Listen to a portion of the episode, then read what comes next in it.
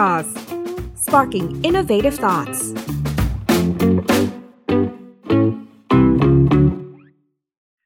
สวัสดีครับ คุณผู้ชมทุกท่าน ขอต้อนรับเข้าสู่รายการ Qubit The Series นะครับ กับผมโจอี้ชัยยุทธทางเด็กซอสมีเดียรายการของเราจะเล่าเรื่องราวของควอนตัมเทคโนโลยีให้ทุกคนได้เข้าใจ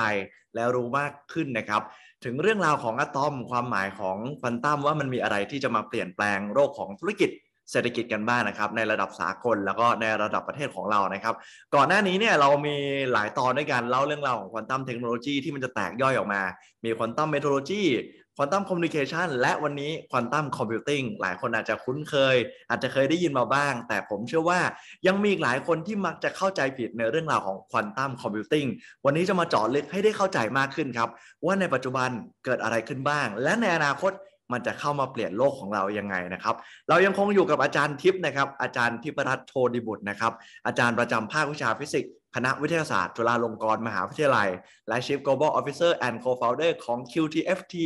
นอกจากนี้ครับ อาจารย์ทิพย์ยังเชิญเพื่อนอาจารย์มาเพิ่มเติมอีก 2 ท่านที่จะมาเสวนาในเรื่องนี้กันนะครับ นั่นก็คือ ดร.อารียาจันทศรีหรืออาจารย์แอมครับ อาจารย์ประจำภาควิชาฟิสิกส์มหาวิทยาลัยมหิดลและ Co-founder QTFT เช่นเดียวกัน และท่านสุดท้ายนะครับ อาจารย์โอม ดร ธนพัฒน์ดีสุวรรณนะครับหัวหน้าศูนย์วิจัยควอนตัมคอมพิวติ้ง and Information ณมหาวิทยาลัยเทคโนโลยีพระจอมเกล้าธนบุรี สวัสดีอาจารย์ทั้ง 3 ท่านด้วยครับ สวัสดีค่ะสวัสดีคสรับวัสดีครับก่อนอื่นเนี่ยทักทายอาจารย์ทิพย์ก่อนเลยครับ วันนี้เนี่ยอยากให้อาจารย์แนะนำเพื่อนอาจารย์ทั้งสองท่านอาจารย์แอมและอาจารย์โอมให้เรารู้จักมากขึ้นหน่อยครับ ครับก็เดี๋ยวจะแนะนำในเชิง เป็นกันเองละกันเนาะได้ครับ เพราะว่าก็รุ่นรุ่นราวคราวเดียวกันใกล้ๆกันนะครับครับอ่าอาจารย์แอมนะครับอ่าถ้าในวงการควอนตัมถ่ายจะเรียกว่าเป็นเจ้าแม่ควอนตัมนะโอ้เพราะว่าเจ้าแม่เลยนะครับ อาจารย์แอมกดดันเลยนะครับเนี่ยเก่งมากเก่งมากอ่าครับก็จบปริญญาเอกจากมหาวิทยาลัยโรเชสเตอร์ในอเมริกาอืมแล้วก็ไปทำอ่าวิจัยหลังปริญญาเอกที่มหาวิทยาลัยกริฟฟิธที่ออสเตรเลียนะครับ เป็นผู้เชี่ยวชาญเกี่ยวกับการควบคุมระบบ ควอนตัมการควบคุม qubit แล้วก็มีชื่ออางานของตัวเองที่น่าสนใจนะถ้าอย่างไทยเนี่ยจะมีชาชิโยฟอร์ม l ลิซึมหรืออะไรพวกนี้ใช่ไหมอาจจะเคยได้ยิน แต่ว่าอาจารย์แอมเนี่ยตอนนี้อาจารย์แอมหัวเราะแล้วนะครับเนี่ยมีจันทศรี formalism นะครับให้เราต้องคือชานทศีค่ะชันทสีโอเคโอเคอ๋ได้อเป็นเป็นนามสกุลของอาจารย์มาตั้งเลยเนี่ยฮะเป็นเป็นวิธีเรียกกากัรนเองทางคณิตศาสตครัร์บเพื่อทำการ ทำความเข้าใจระบบควอนตัมในระดับที่ค่อนข้างลึกซึ้งนะครับอืมก็สวยงามเป็นจันทเป็นฟอร์ม l ลิซึมที่สวยงามครับครับ ก็เดี๋ยววันนี้อาจารย์แอมอาจจะได้เล่าให้ฟังนิดนึง แต่ว่าเอ่อคงพูดเรื่องหลักๆ คือควอนตัมคอมพิวติ้งเนาะส่วนอาจารย์โอมคนนี้ก็รุ่นราวคราวเดียวกันเหมือนกันครับมตอนนี้เป็นเป็นหัวหน้าศูนย์วิจัยด้วยของ quantum computing and information ที่เอ่อพระจอมเกล้าธนบุรี แล้วก็อืมจบปริญญาเอก จาก Imperial College นะครับ ที่ที่ลอนดอนเนาะครับครับโอ้เป็นเป็นลูกศิษย์ของอาจารย์ชื่อ Terry Rudolph ซึ่งเป็นอ่าเจ้าพ่อด้านควอนตัมที่ที่อังกฤษครับโอ้โห สุดยอดนะฮะ อาจารย์ทั้งสองท่านอยากเพิ่มเติมในโปรไฟล์ของตัวเองอีกไหมครับ น่าจะล้นแล้วค่ะ น่าจะล้นนะครับโหแต่ต้องบอกว่า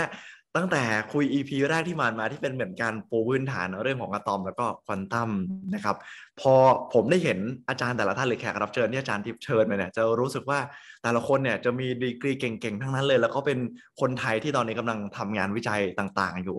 วันนี้เนี่ยก็เลยอยากชวนทุกท่านมาคุยครับ แล้วก็เกิดการตั้งคำถามเพื่อให้ได้คนทั่วไปเนี่ยที่อาจจะรู้มาบ้าง หรือไม่เคยมีพื้นฐานมาเลย วันนี้จะได้เรียนไปพร้อม ๆ กันนะครับ กับอาจารย์ทั้งสามท่าน ถามคำถามแรกเลยครับว่า Quantum Computing and Simulation มันคืออะไรกันแน่ครับ quantum computing นะครับเอ่อคืออะไรเนาะ เริ่มจากว่า quantum computing มันไม่ใช่อะไรก่อนนะครับอืมเอ่อปกติแล้วเนี่ยผมเข้าใจว่าคำที่เป็น buzzword เป็น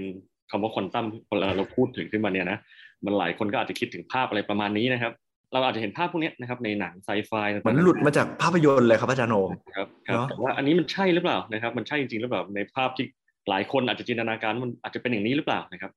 ครับแล้วก็นอกจากนั้นเนี่ยอ่านอกจากนั้นเนี่ยนะครับควอนตัมคอมพิวเตอร์เนี่ย มันใช้ทำไอของพวกนี้ได้หรือเปล่า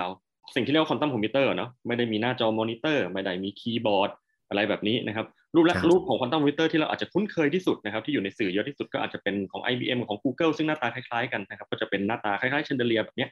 อืมแล้วก็จริงๆแล้วทั้งหมดเนี้ยคนก็อาจจะมองว่าโอ้แสดงว่าทั้งหมดเนี้ยเหรอคือควอนตัมคอมพิวเตอร์เอ๊ะหน้าจอไปไหนคีย์บอร์ดไปไหนไม่รู้เหมือนกันอืมแต่ว่าอะลองดูแค่ภาพนี้ จริง ๆแล้วเนี่ยไอ้ส่วนที่มันเป็นส่วนประมวลผลเป็นชิปควอนตัมจริงครับอยู่แค่ตรงนี้เองครับ อยู่แค่ปลายตรงนี้เองเหรอครับอาจารย์ครับผมส่วนที่เหลือตรงเนี้ยมันเป็นพวกระบบการส่งสัญญาณเข้าเอาสัญญาณออก แล้วก็ทำความเย็นให้ระบบตัวชิปตัวนี้แค่นั้นเองครับเพราะฉะนั้นเนี่ยในแง่มุมหนึ่งนะครับเราอ่าแต่จริงๆอันอันนี้เป็นเป็นรูปแบบของคอมพิวเตอร์ควอนตัมในรูปแบบหนึ่งนะครับที่ใช้เทคโนโลยีที่เรียกว่า superconductor มีครับควอนตัมคอมพิวเตอร์รูปแบบอื่นๆอีกนะครับที่อย่างอันนี้ของจีนนะครับใช้อันนี้ภาพอาจจะไม่ค่อยชัดเท่าไหร่อืมแต่ว่าอันนี้เป็นระบบที่ใช้ ใช้แสงนะครับ ใช้ใช้การยิงแสงยิงอนุภาคของแสงที่เรียกว่าโฟตอนเนี่ยนะครับมาใช้ในการประมวลผลอะก็จะมีหลายโมเดลนะครับ การทำควอนตัมคอมพิวเตอร์มีหลายโมเดลทีนี้เอ่อครับก็เพราะฉะนั้นเนี่ยก็เลยก็เลยอยากจะให้ท่านเห็นภาพของควอนตัมคอมพิวเตอร์ที่ถูกต้องว่าควอนตัมคอมพิวเตอร์คืออะไรนะครับหลายคนจะบอกว่าควอนตัมคอมพิวเตอร์มันพอพูดถึงคอมพิวเตอร์มันก็ต้องมีองค์ประกอบทุกส่วนนะครับอย่างที่บอกมีหน้าจอไหมมีคีย์บอร์ดมีอะไรไหมจริงๆไม่ใช่สิ่งเรียกว่าควอนตัมคอมพิวเตอร์เนี่ยมันเป็นแค่แค่ตัวชิปเล็กๆที่อยู่ตรงนี้เอง แค่เป็นตัวประมวลผลอะไรแบบนี้ใช่ไหมครับอาใช่จารย์เป็นแค่ส่วนประมวลผลครับแล้วเพราะฉะนั้นเนี่ยในการที่เราจะใช้งานส่วนประมวลผลตัวเนี้ยยังไงก็ตามเรายังจำเป็นต้อง connect มันกับคอมพิวเตอร์ปกติที่เราเรียกว่า classical computer อ๋อมันไม่ใช่ว่ามันไม่ใช่ว่าการมาถึงของของควอนตัมคอมพิวเตอร์เนี่ยจะทำให้คอมพิวเตอร์ธรรมดาหายไปเลยไม่ใช่ครับนะครับ ยังไงก็ตามอ่ามันเป็นอยากให้มองควอนตัมคอมพิวเตอร์แบบนี้มากกว่านะครับว่ามันเหมือนกับเป็นส่วนประมวลผลที่เพิ่มขึ้นมาครับเราอืมปกติเราน่าจะรู้จัก GPU ใช่ไหมครับ Graphic อ่า processing unit เนาะ graphical com- อ่า processing unit มองควอนตัมคอมพิวเตอร์เป็น QPU ก็ได้ครับเหมือนเป็น quantum processing unit ที่รับอ่าทำหน้าที่ในการประมวลผลนะครับ ปัญหาบางอย่างที่เฉพาะว่าระบบควอนตัมมันสามารถประมวลผลได้ดีกว่า แล้วก็ส่งข้อมูลกลับเข้าไปที่คอมพิวเตอร์ปกติ เพื่อเราใช้งานได้ นั่นมันอาจจะหมายความว่าจริง ๆ แล้วควอนตัมคอมพิวเตอร์เนี่ยมันไม่ใช่มาแทนที่ของคอมพิวเตอร์ปัจจุบัน แต่มันอาจจะเป็นสิ่งที่มันช่วยใช้งานคู่กันก็ได้ด้วยใช่ไหมครับอาจารอ่าย์คอ่าครับครับคือโมเดลอืมตอนเนี้ยก็คือเราจะต้องโดยทั่วไปก็คือเราต้องใช้งานคู่กัน เพื่อที่จะให้มันสามารถสั่งงานอ่านค่าแปลความต่างๆ ได้คือเหมือนกับเป็นแค่ส่วนประมวลผลครับหลักๆแล้วคือตัวนั้นอืมทีนี้เอิ่มแล้วทำไมต้องใช้ทำไมต้องเป็นควอนตัมคอมพิวเตอร์ด้วย เพราะว่ามันมีปัญหานะครับอยู่บางอย่าง นะครับที่ควอนตัมคอมพิวเตอร์มันทำได้ดีกว่า แก้ปัญหาได้ดีกว่าคอมพิวเตอร์ปกติ แก้ปัญหาได้มีประสิทธิภาพมากกว่านะครับแต่ว่าอย่างอย่างที่บอกคือเมื่อกี้เราบอกว่าอะส่งอีเมลล่ะดูหนังฟังเพลงอะไรแบบเนี้ยควอนตัมคอมพิวเตอร์ทำได้หรือเปล่านะครับเนื่องจากมันเป็นแค่ส่วนประมวลผลแล้วมันดีเฉพาะประมวลผลบางอย่างเท่านั้นดังนั้นไอ้ของพวกนั้นเนี่ยไม่ใช่ควอนตัมคอมพิวเตอร์นะครับจะไม่จำเป็นเนอะอาจารย์อ่าครับทีนี้ปัญหาประเภทไหนนะครับที่ที่เราที่นำมาสู่การที่เราบอกว่าควอนตัมคอมพิวเตอร์มันดีกว่า แล้วเราควรจะต้องพัฒนามันขึ้นมานะครับก็คือปัญหาพวก optimization นะครับพว กการหาค่าที่ดีที่สุดต่างๆนานานะครับการเอ่อคำนวณนะครับที่มีความซับซ้อนนะครับมีพวกเกี่ยวกับพวก matrix ต่างๆนานานะครับอ่าอืมสมการต่างๆนานาที่มีความซับซ้อนมากๆนะครับการทำ simulation ของพวกหลายๆอย่างนะครับพวกเราจะหาโครงสร้างของยานะครับจะหาโครงสร้างของเอ่อวัสดุใหม่ๆ หรือว่าสารเคมีใหม่ๆ เช่นปุ๋ย หรืออะไรแบบเนี้ยนะครับประเภทใหม่ๆ ที่มันสามารถจะ release หรือว่ามีประสิทธิภาพสูงขึ้นนะครับหรือว่ายาประเภทใหม่ๆอะอันนี้ควอนตัมคอมพิวเตอร์ก็โดยหลักการก็ทำได้ดีกว่าครับ นะครับแล้วก็ในเชิงของอันนี้อันน่าจะเคยได้ฟังเป็นคราวก่อนแล้วนะครับ ก็จะมีเรื่องของ cryptography ด้วยนะครับ ก็จะเป็นส่วนของควอนตัมคอมพิวเตอร์พอมันมีประสิทธิภาพประมวลผลสูงเนี่ยโดยหลักการแล้วมันใช้มันสามารถใช้ในการแฮ็กนะครับ ระบบความปลอดภัยบางระบบที่เราใช้อยู่ในปัจจุบันได้อ่าอันนี้ก็ก็เป็นปัญหาประเภทพวกเนี้ยนะครับเป็นปัญหาที่ยากบนคอมพิวเตอร์ปกติแต่ว่าถ้าใช้ควอนตัมคอมพิวเตอร์ก็จะแก้ได้ค่อนข้างง่ายนะครับ อืมครับ ครับอ๋อคือผมเหมือนเคยได้ยินมาครับอาจารย์ว่าตัว quantum computing เนี่ยมันอาจจะช่วยมาแก้ปัญหาโจทย์ที่มันยากๆซับซ้อนอย่างที่อาจารย์บอก ผมเคยได้ยินคนคนหนึ่งเขาพูดมาว่า สมมติปัจจุบันถ้าเกิดว่าเรายังไม่มีการใช้ quantum computing เข้ามาเนี่ยการที่เราจะผลิตยา เราอาจจะไม่ได้เข้าใจ หลักการของยาร้อยเปอร์เซ็นต์เราจะต้องทดลองลองผิดลองถูกกว่าจะได้ตัวยาที่สมบูรณ์ แล้วก็ไปทดลองกับมนุษย์ว่ามันใช้ได้ผลไหม แต่ถ้าเกิดเรามี quantum computing ที่ใช้งานได้อย่างร้อยเปอร์เซ็นต์ในอนาคตเนี่ยบางทีเราอาจจะแค่ลองใส่สูตรยาในเครื่องคอมพิวเตอร์ quantum computing แล้วก็วิเคราะห์ออกมา จนสำเร็จโดยที่เราไม่ต้องเสียเวลาเหมือนอดีตเลย อันนี้คือเรื่องจริงไหมครับอาจารย์ใช่ครับใช่ครับโดยหลักการแล้วเป็นเช่นนั้นครับก็คือว่ามันจะอืมช่วยทุ่นระยะเวลาได้หลายเท่าเลย ครับอืมปกติยาปกติอาจจะใช้เวลาหาสูตรโครงสร้างอาจจะเป็นหลักปีครับนี่อาจจะเหลือแค่หลักเดือนหรืออาจจะเป็นหลักโอ้โหวันแล้วแต่โอ้อันนี้อาจคิดเล่นๆนะครับ สมมติว่าถ้าเกิดในอนาคตมีโรคระบาดร้ายแรงอะไรเกิดขึ้นเนี่ย มันอาจจะช่วยกำจัดเนาะวงให้มันแคบลงแล้วก็รักษาได้เร็วขึ้น ครับครับอืมก็ก็โอ้นี่คือก็ถือเป็นประโยชน์เลยนะครับอาจารย์ใช่ครับ ก็คือแต่ว่าก็ต้องขึ้นอยู่กับลักษณะปัญหาเฉพาะเนอะก็ต้องมาดูอีกทีว่าอืมจริงๆแล้วมันจะใช้มันจะเร็วขึ้นได้มากแค่ไหนอืม ก็จะครับอาจจะเหลือหลักวันหรือครับชั่วโมงก็ได้ครับประมาณอืมนี้ทีนี้อยากให้อาจารย์ช่วยอธิบายแบบลงรายละเอียดเพิ่มเติมขึ้นครับว่าหลักการทำงานของเขาอะมันเป็นยังไงแล้วจริง ๆ แล้วมันยังทำประโยชน์อะไรนอกเหนือจากนี้ได้อีกเพิ่มเติมให้เห็นภาพไหมครับอาจารย์ โอเค หลักการทำงานของมันนะครับ ก็อ่าอะอธิบายกันแบบคร่าวๆเนอะว่าควอนตัมคอมพิวเตอร์มันหลักการทำงานคร่าวๆมันเป็นประมาณไหนนะครับครับ ผมพูดแบบคร่าวๆ พยายามจะเอาให้คร่าวที่สุดนะครับ ก็คือออืมจริงๆโดยหลักการเนี่ยคอมคอมพิวเตอร์อะไรก็ตามอะครับ มันก็แบ่งแบ่งออกเป็น 3 อย่างนะครับ ก็คือเราเริ่มจากเราใส่ information เข้าไปนะครับ ในระบบอืมซึ่งการใส่ information เข้าไปตรงเนี้ยก็ต้องมีหน่วยความจำมีลักษณะการเก็บข้อมูล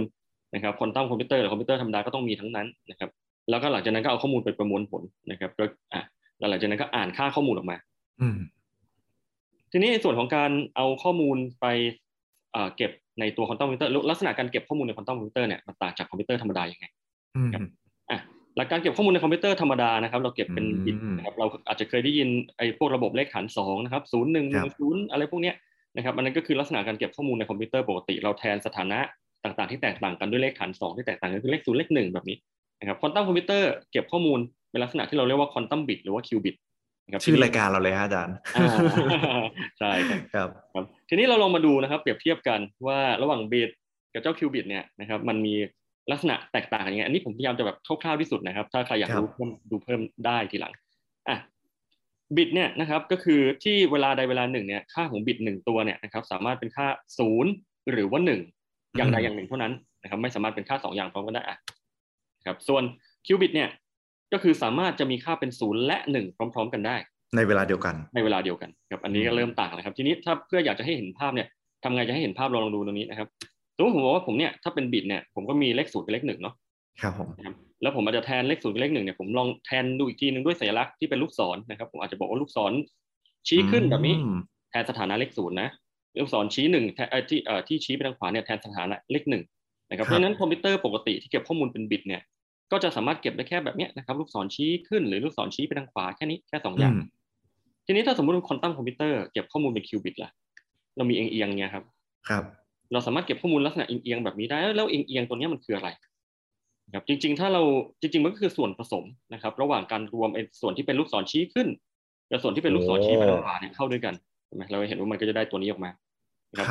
ครับครับประมาณเนี้ยครับที่เราบอกว่าเอ่อในระบบควอนตัมเนี่ยเราสามารถที่จะเก็บข้อมูลที่มีลักษณะเป็นศูนย์และหนึ่งพร้อมๆ กันได้นะครับอืมในสถานะ ความที่เราสามารถรวมศูนย์และหนึ่งก็เป็นเอ่อพร้อมๆ กันได้ตัวเนี้ยในศัพท์เทคนิคเราเรียกว่าควอนตัมซูเปอร์โพซิชันอืมครับอ่าครับซึ่งคิดว่าใน EP ก่อนหน้านี้ก็คงมีหลายท่านพูดถึงไปแล้วครับผมเกี่ยวกับเรื่อง super position อะทีนี้พอเรามี super position แล้วมันดียังไงนะครับมี super position state ของ qubit แล้วมันดียังไง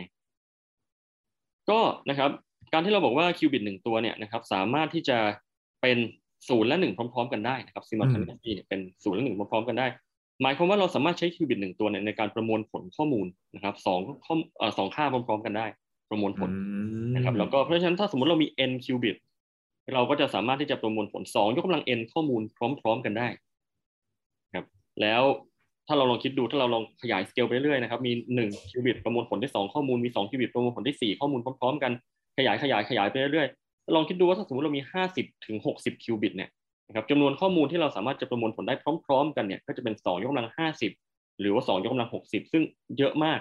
นะครับแล้วถ้าเราลองไปเทียบประสิทธิภาพการประมวลผล อันเนี้ยกับซูเปอร์คอมพิวเตอร์ที่ดีที่สุดที่เรามีอยู่ตอนนี้เนี่ยเราจะพบว่าโดยหลักการแล้วก็คือควอนตัมคอมพิวเตอร์จะประมวลผลได้ดีกว่า ถ้าหากว่าไอ้เจ้า50 60 คิวบิตตัวเนี้ยมันทำงานได้อย่างที่มันควรทำนะครับก็คือไม่มีการรบกวนอะไรมามากมายตรงนี้เดี๋ยวเราจะได้ฟังอาจารย์ท่านอื่นพูดอีกทีหนึ่ง ได้ครับอะครับทีนี้เมื่อไหร่ก็ตามที่เราสามารถสร้างควอนตัมคอมพิวเตอร์ในลักษณะที่มันสามารถที่จะเริ่มประมวลผลปัญหาบางอย่าง ได้รวดเร็ว มีประสิทธิภาพสูงกว่าคอมพิวเตอร์ปกติ ที่อ่าคอมซูเปอร์คอมพิวเตอร์ที่เรามีอยู่นะครับ เราก็เรียกตรงนั้นเนี่ยว่า quantum supremacy นะครับซึ่งเราคงจะเคยได้ยินข่าวมานะครับเมื่อสักสองสามปีที่แล้วนะครับที่ Google เขาประกาศมาว่าอะเขาทำเขาได้ quantum supremacy แล้วนะแล้วหลังจากนั้นก็จะมีอีกหลาย ๆ เจ้านะครับที่ที่ก็จะเริ่มเคลมมาว่าอะเขาก็ทำได้เหมือนกันรุ่นนี้ อันนี้นะครับ อันนี้คือคือส่วนของการของการเก็บข้อมูลนะครับ ทีนี้ส่วนของการอ๋อโอเค ทีนี้ทีนี้เพื่อให้เห็นภาพง่ายขึ้นนะครับ ผมอยากให้มองให้ให้ให้เห็นภาพแบบนี้ก็คือ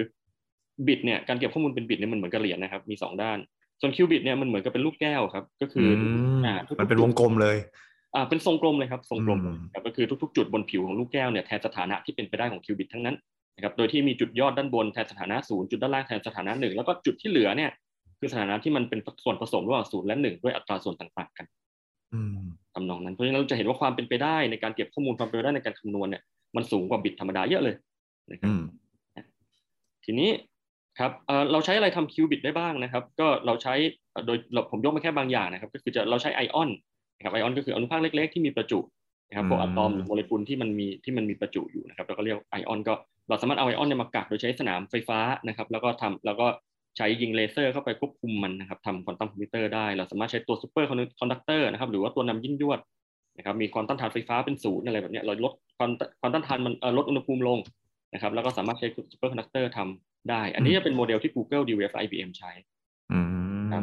อ่าเราใช้สปินได้นะครับสปินคุณสมบัติเชิงแม่เหล็กของอนุภาคเล็กๆ เช่นอิเล็กตรอนนะครับใช้ทำได้ เราสามารถใช้อะไรได้อีกนะครับ ใช้แสงนะครับ อันนี้อย่างอ่าโฟตอนครับเหมือนที่จีนทำนะครับ อันนี้ก็อะ ทำได้ หรือว่าอาจจะเป็นอีกตัวหนึ่งนะครับ เป็นคุณสมบัติที่ซับซ้อนในการอธิบายนิดนึงก็คือสิ่งที่เราเรียกว่า topological phase นะครับ topological phase อันนี้ขอข้ามแล้วกันนะครับ อธิบายตรงนี้น่าจะยาว แต่ว่าอันนี้ก็คือเป็นโมโมเดลที่ Microsoft พยายามทำอยู่ อืมอ่าซึ่งจริงๆแล้วมันยังมีอีกหลายอย่างที่สามารถเอามาใช้ได้ใช่ไหมครับอาจารย์ ใช่ครับ มีอีกหลายอย่างอืมแต่ก็พวกที่ยกมาตรงเนี้ยก็จะเป็นตัวที่นิยมเป็นอันดับต้นอืมครับครับๆครับ ทีนี้เราเก็บข้อมูลแล้วนะครับ เราก็จะประมวลผลข้อมูลต่อยังไงดีล่ะนะครับ ประมวลผลข้อมูลก็ ครับก็เนี่ยก็เหมือนกับถ้าสมมติเรามีเหรียญใช่ไหมครับเป็นบิตเนาะประมวลผลข้อมูลก็คือ เหมือนกับว่าเราเรามีเหรียญแทนสถานะหนึ่งก็มันอาจจะถูกถูกประมวลผลและการสถานะหนึ่งเหมือนเดิมหรือการสถานะศูนย์ก็ได้นะครับอันนี้คือการประมวลผล ซึ่งถ้าเทียบกับถ้าสมมติจะโชว์ภาพให้เป็นเชิงเทคนิคมากขึ้นนะครับ การประมวลผลข้อมูลในคอมพิวเตอร์ปกติเนี่ยก็จะทำผ่านสิ่งที่เราเรียกว่า logic gate นะครับ logic gate ก็คือเหมือนกับว่ามีสายนะครับที่นำสถานะของของบิตธรรมดาเนี่ยเป็นศูนย์เป็นหนึ่งอะไรเข้าเข้ามาก็ตามแล้วก็ผ่านในเจ้าตัวอุปกรณ์พวกนี้ นะครับมันก็จะเอาสถานะศูนย์หนึ่งพวกเนี้ยไปกระไปเปลี่ยนแปลงนะครับ ให้กลายมาเป็นศูนย์หนึ่งตัวใหม่ แล้วก็การเปลี่ยนค่าศูนย์หนึ่งพวกเนี้ยคือการที่เราเรียกว่าการประมวลผลข้อมูลสำหรับคอมพิวเตอร์ปกติที่เป็นบิตอืมทีนี้ถ้าเป็นควอนตัมคอมพิวเตอร์ล่ะควอนตัมคอมพิวเตอร์ก็นะครับ เราบอกว่ามันเหมือนลูกแก้วเนาะก็คือสมมติผมบอกผมมีลูกศรที่ชี้ขึ้นอย่างเงี้ยนะครับ แล้วก็ชี้ไปที่จุดที่ที่เป็นสถานะของคิวบิตนะครับ เช่นตอนแรกเป็นสถานะศูนย์ การประมวลผลคิวบิตเนี่ยจริงๆก็คือเหมือนเราจับเจ้าตัวลูกแก้วเนี่ยหมุนนะครับ ก็คืออาจจะเรียกว่าจับเจ้าเจ้าลูกศรเนี่ยหมุนชี้ไปที่จุดอื่นก็แล้วกันนะครับ เช่นมันชี้ไปที่จุดนี้ก็เป็นสถานะที่ผสมระหว่างศูนย์กับหนึ่งค่าหนึ่งชี้ไปที่จุดนี้ก็เป็นอีกค่าหนึ่งชี้ไปที่จุดนั้นก็เป็นอีกค่าชี้เป็นตรงนู้นก็เป็นอีกค่ามันชี้ไปได้ทุกๆจุดนะครับบนบนผิวของทรงกลมเนี้ยอันนี้เป็นภาพเชิง abstract เพื่อให้เห็นภาพเฉยๆว่ามันประมาณไหนทำงานยังไงอะไรอย่างเงี้ยนะครับอาจารย์อ่าครับอืมทีนี้มันก็คล้ายกับคอมพิวเตอร์ธรรมดาด้วยครับว่า อันนี้คือในเวลาที่เราจะใช้งานจริงจริงๆมันมันควอนตัมคอมพิวเตอร์มันมีอยู่สองโมเดลซึ่งเดี๋ยวอาจารย์ทิพย์จะอธิบายอีกแบบหนึ่งนะครับอันนี้เป็นโมเดลที่เราเรียกว่า gate based นะครับก็คือเราใช้สิ่งที่เราเรียกว่า quantum logic gate นะครับในการที่จะเปลี่ยนแปลงค่านะครับของของเจ้าตัวคิวบิตพวกนี้นะครับก็จะมีเอาก็จะมี quantum logic gate หลายแบบนะครับมีตัว h ตัว x ตัวอะไรพวกนี้นะครับเราจะเอาพวกนี้มาประกอบกันเพื่อสร้างเป็นโปรแกรมขึ้นมานะครับเป็นโปรแกรมที่ใช้ในการแก้ปัญหานะครับปัญหา ตัวอย่าง circuit พวกนี้นะครับที่ที่รวมขึ้นมาเป็นโปรแกรมสำหรับการแก้ปัญหาก็จะมีเช่นอะไอ้รูปนี้นะครับก็คือเป็นวงจรที่ใช้ใช้สำหรับการ search ข้อมูลนะครับซึ่งสามารถ search ได้เร็วกว่าคอมพิวเตอร์ปกตินะครับขึ้นอยู่กับว่าจำนวนข้อมูลมีเยอะเท่าไหร่นะครับแล้วก็การแยกตัวประกอบนะครับอันนี้หรือที่เราเรียกว่า Shor's algorithm นะครับรูปแบบวงจรก็จะเป็นแบบนี้ ถ้าเป็นการทำการหา inverse ของ matrix นะครับรูปแบบวงจรก็จะเป็นอย่างนี้ครับคือที่โชว์ตรงนี้เนี่ยโดยหลักการก็คือต้องการจะโชว์ให้เห็นว่า โมเดลของการทำควอนตัมคอมพิวเตอร์แบบนี้หลักการก็คือเราก็จะเอาไอ้เจ้า quantum logic gate พวกนี้มาประกอบกัน เพื่อที่จะได้ภาพรวมของวงจรออกมาที่เมื่อเราใส่สถานะของคิวบิตเข้าไปแล้ว มันก็จะประมวลผลและให้ผลลัพธ์ออกมาในตอนสุดท้ายอย่างที่เราต้องการนะครับแล้วก็อัลกอริทึมพวกนี้เป็นตัวอย่างของอัลกอริทึมที่มีความเร็วนะครับพิสูจน์แล้วว่ามีความเร็วพิสูจน์เชิงทฤษฎีนะครับ ว่ามีความเร็วมากกว่าเอ่ออัลกอริทึมปกติที่ใช้บนคอมพิวเตอร์ธรรมดามากเลยครับอืม ครับผม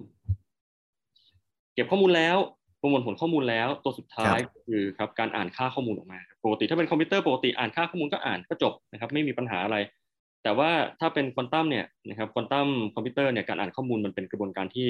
จริงๆแล้วซับซ้อนที่สุดนะครับจริงๆตอนแรกอืมคุยกับอาจารย์สองท่านว่าจะอธิบายตัวนี้ดีไหมเดี๋ยวผมอธิบายแบบคร่าวๆเร็วๆแล้วกันนะครับ ก็คือได้ครับอ่าการการอ่านค่าข้อมูลเนี่ยคือเป็นกระบวนการที่ที่มันค่อนข้างซับซ้อนนะครับ แล้วก็โดยทั่วไปแล้วเนี่ยปัญหาคือว่า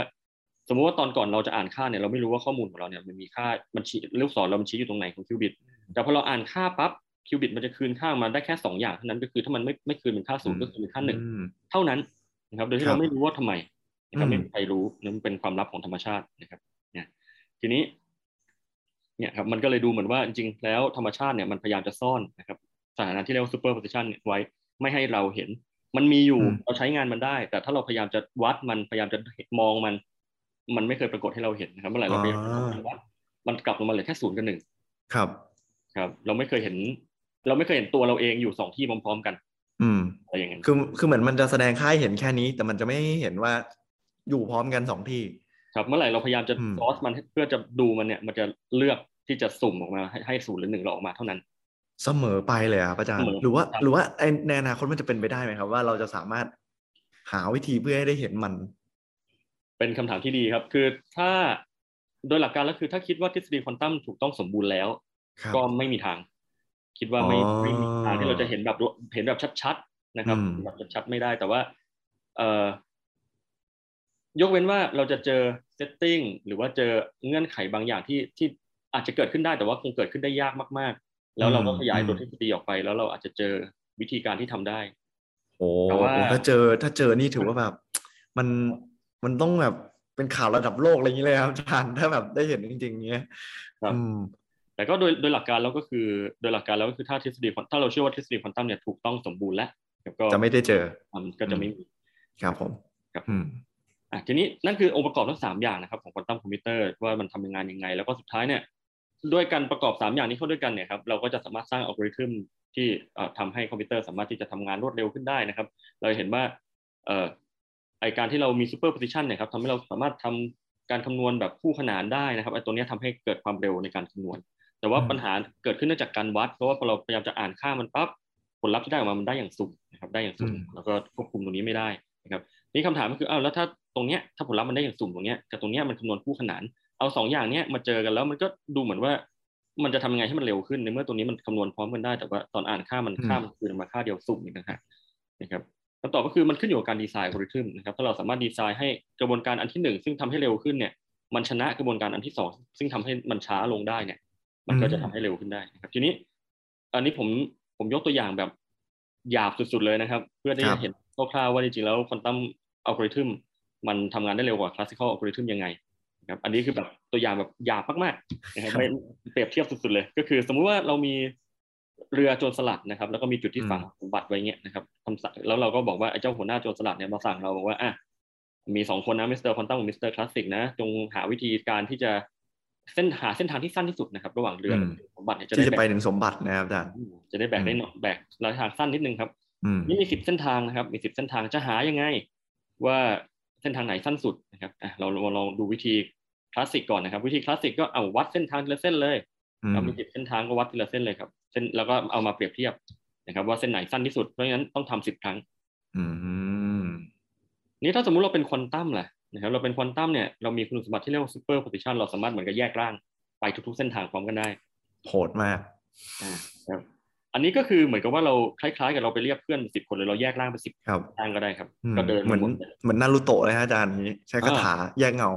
ครับแยกเงาพันล่างอย่างนั้นเลยครับ แล้วก็เดินไปสิบเส้นทางพร้อมกันครับ ครับครับหลังจากนั้นก็คือเราให้เจ้าแต่แต่ละคู่อะครับเราเรามีทั้งหมดห้าคู่เนาะเดินสิบเส้นทางก็มีทั้งหมดห้าคู่ ก็เอาทีละคู่เนะครับ มาจับคู่กันแล้วคุยกันครับอืมคุยคุยกันแล้วก็เปรียบเทียบซิเส้นทางคนไหนสั้นกว่ายาวกว่ายังไง เส้นทางที่ยาวกว่าก็ตัดทิ้งนะครับไอการจับเข้าคู่ตรงเนี้ยครับถ้าถ้าในเชิงเทคนิคขึ้นนิดนึงก็คือการที่เราเอาการที่เราแยกเจ้าพวกเนี้ยออกเป็นสิบเส้นทางแล้วเอา เอาผลลัพธ์ที่ได้จากทั้งสิบเส้นทางเนี่ยมารวมกันแบบคลื่นนะครับใน episode แรกๆเราคงได้ได้เข้าใจตรงนั้นไปแล้วว่าควอนตัมมันมีคุณสมบัติความเป็นคลื่นยังไงนะครับเวลาที่เราเอาทั้งสิบเส้นทางมารวมกันเนี่ยมันจะเกิดการรวมกันแล้วเกิดการหักล้างในบางเส้นทาง แล้วเกิดการเสริมกันขึ้นในบางเส้นทางเส้นทางที่หักล้างเนี่ยคือเส้นทางที่ไม่ใช่คำตอบอืมอะก็ถ้าเปรียบเทียบกับตัวอย่างที่ในชีวิตประจำวันที่ให้พอเห็นภาพได้ก็คือเหมือนว่าแต่แต่ละเส้นทางมันมาคุยกันอืมนะครับแล้วก็เส้นทางไหนที่มันยาวกว่าก็ตัดทิ้งไปนะครับอืม แล้วเส้นทางนั้นก็ดรอปไปหลังจากนั้นอ้าวจับคู่ใหม่ แล้วก็คุยกันอีกนะครับอืมทำอย่างเงี้ยไปเรื่อยๆจนกว่าจะเจอเส้นทางที่สั้นที่สุดนะครับอืมเราจินตนาการดูตอนเริ่มต้นเรามีสิบเส้นทางครับจับคู่ครั้งแรก ตัดเส้นทางที่ไม่ใช่ทิ้งเหลือห้าเส้นทางครับอันนั้นครั้งแรกแล้วก็จับมันอีกอ่าครับ อืมไปเรื่อยๆ จนมันเหลือทางที่สั้นที่สุดใช่คือเหมืรัอบนเส้นทางเขาจะมาคุยกันเอง แล้วครับตัดอันที่ไม่ใช่ออกไป มันก็จะใช่ช่วยลดระยะเวลาที่เราเนี่ยไม่ต้องไปนั่งตัดสิบเส้นทางด้วยตัวเอง ใช่ครับ ซึ่งจะเห็นอืมว่าวิธีการเนี้ยครับ สุดท้ายเราทำเราคุยกันแค่สี่รอบครับครับจากเมื่อกี้อืมต้องทำทั้งหมดสิบครั้ง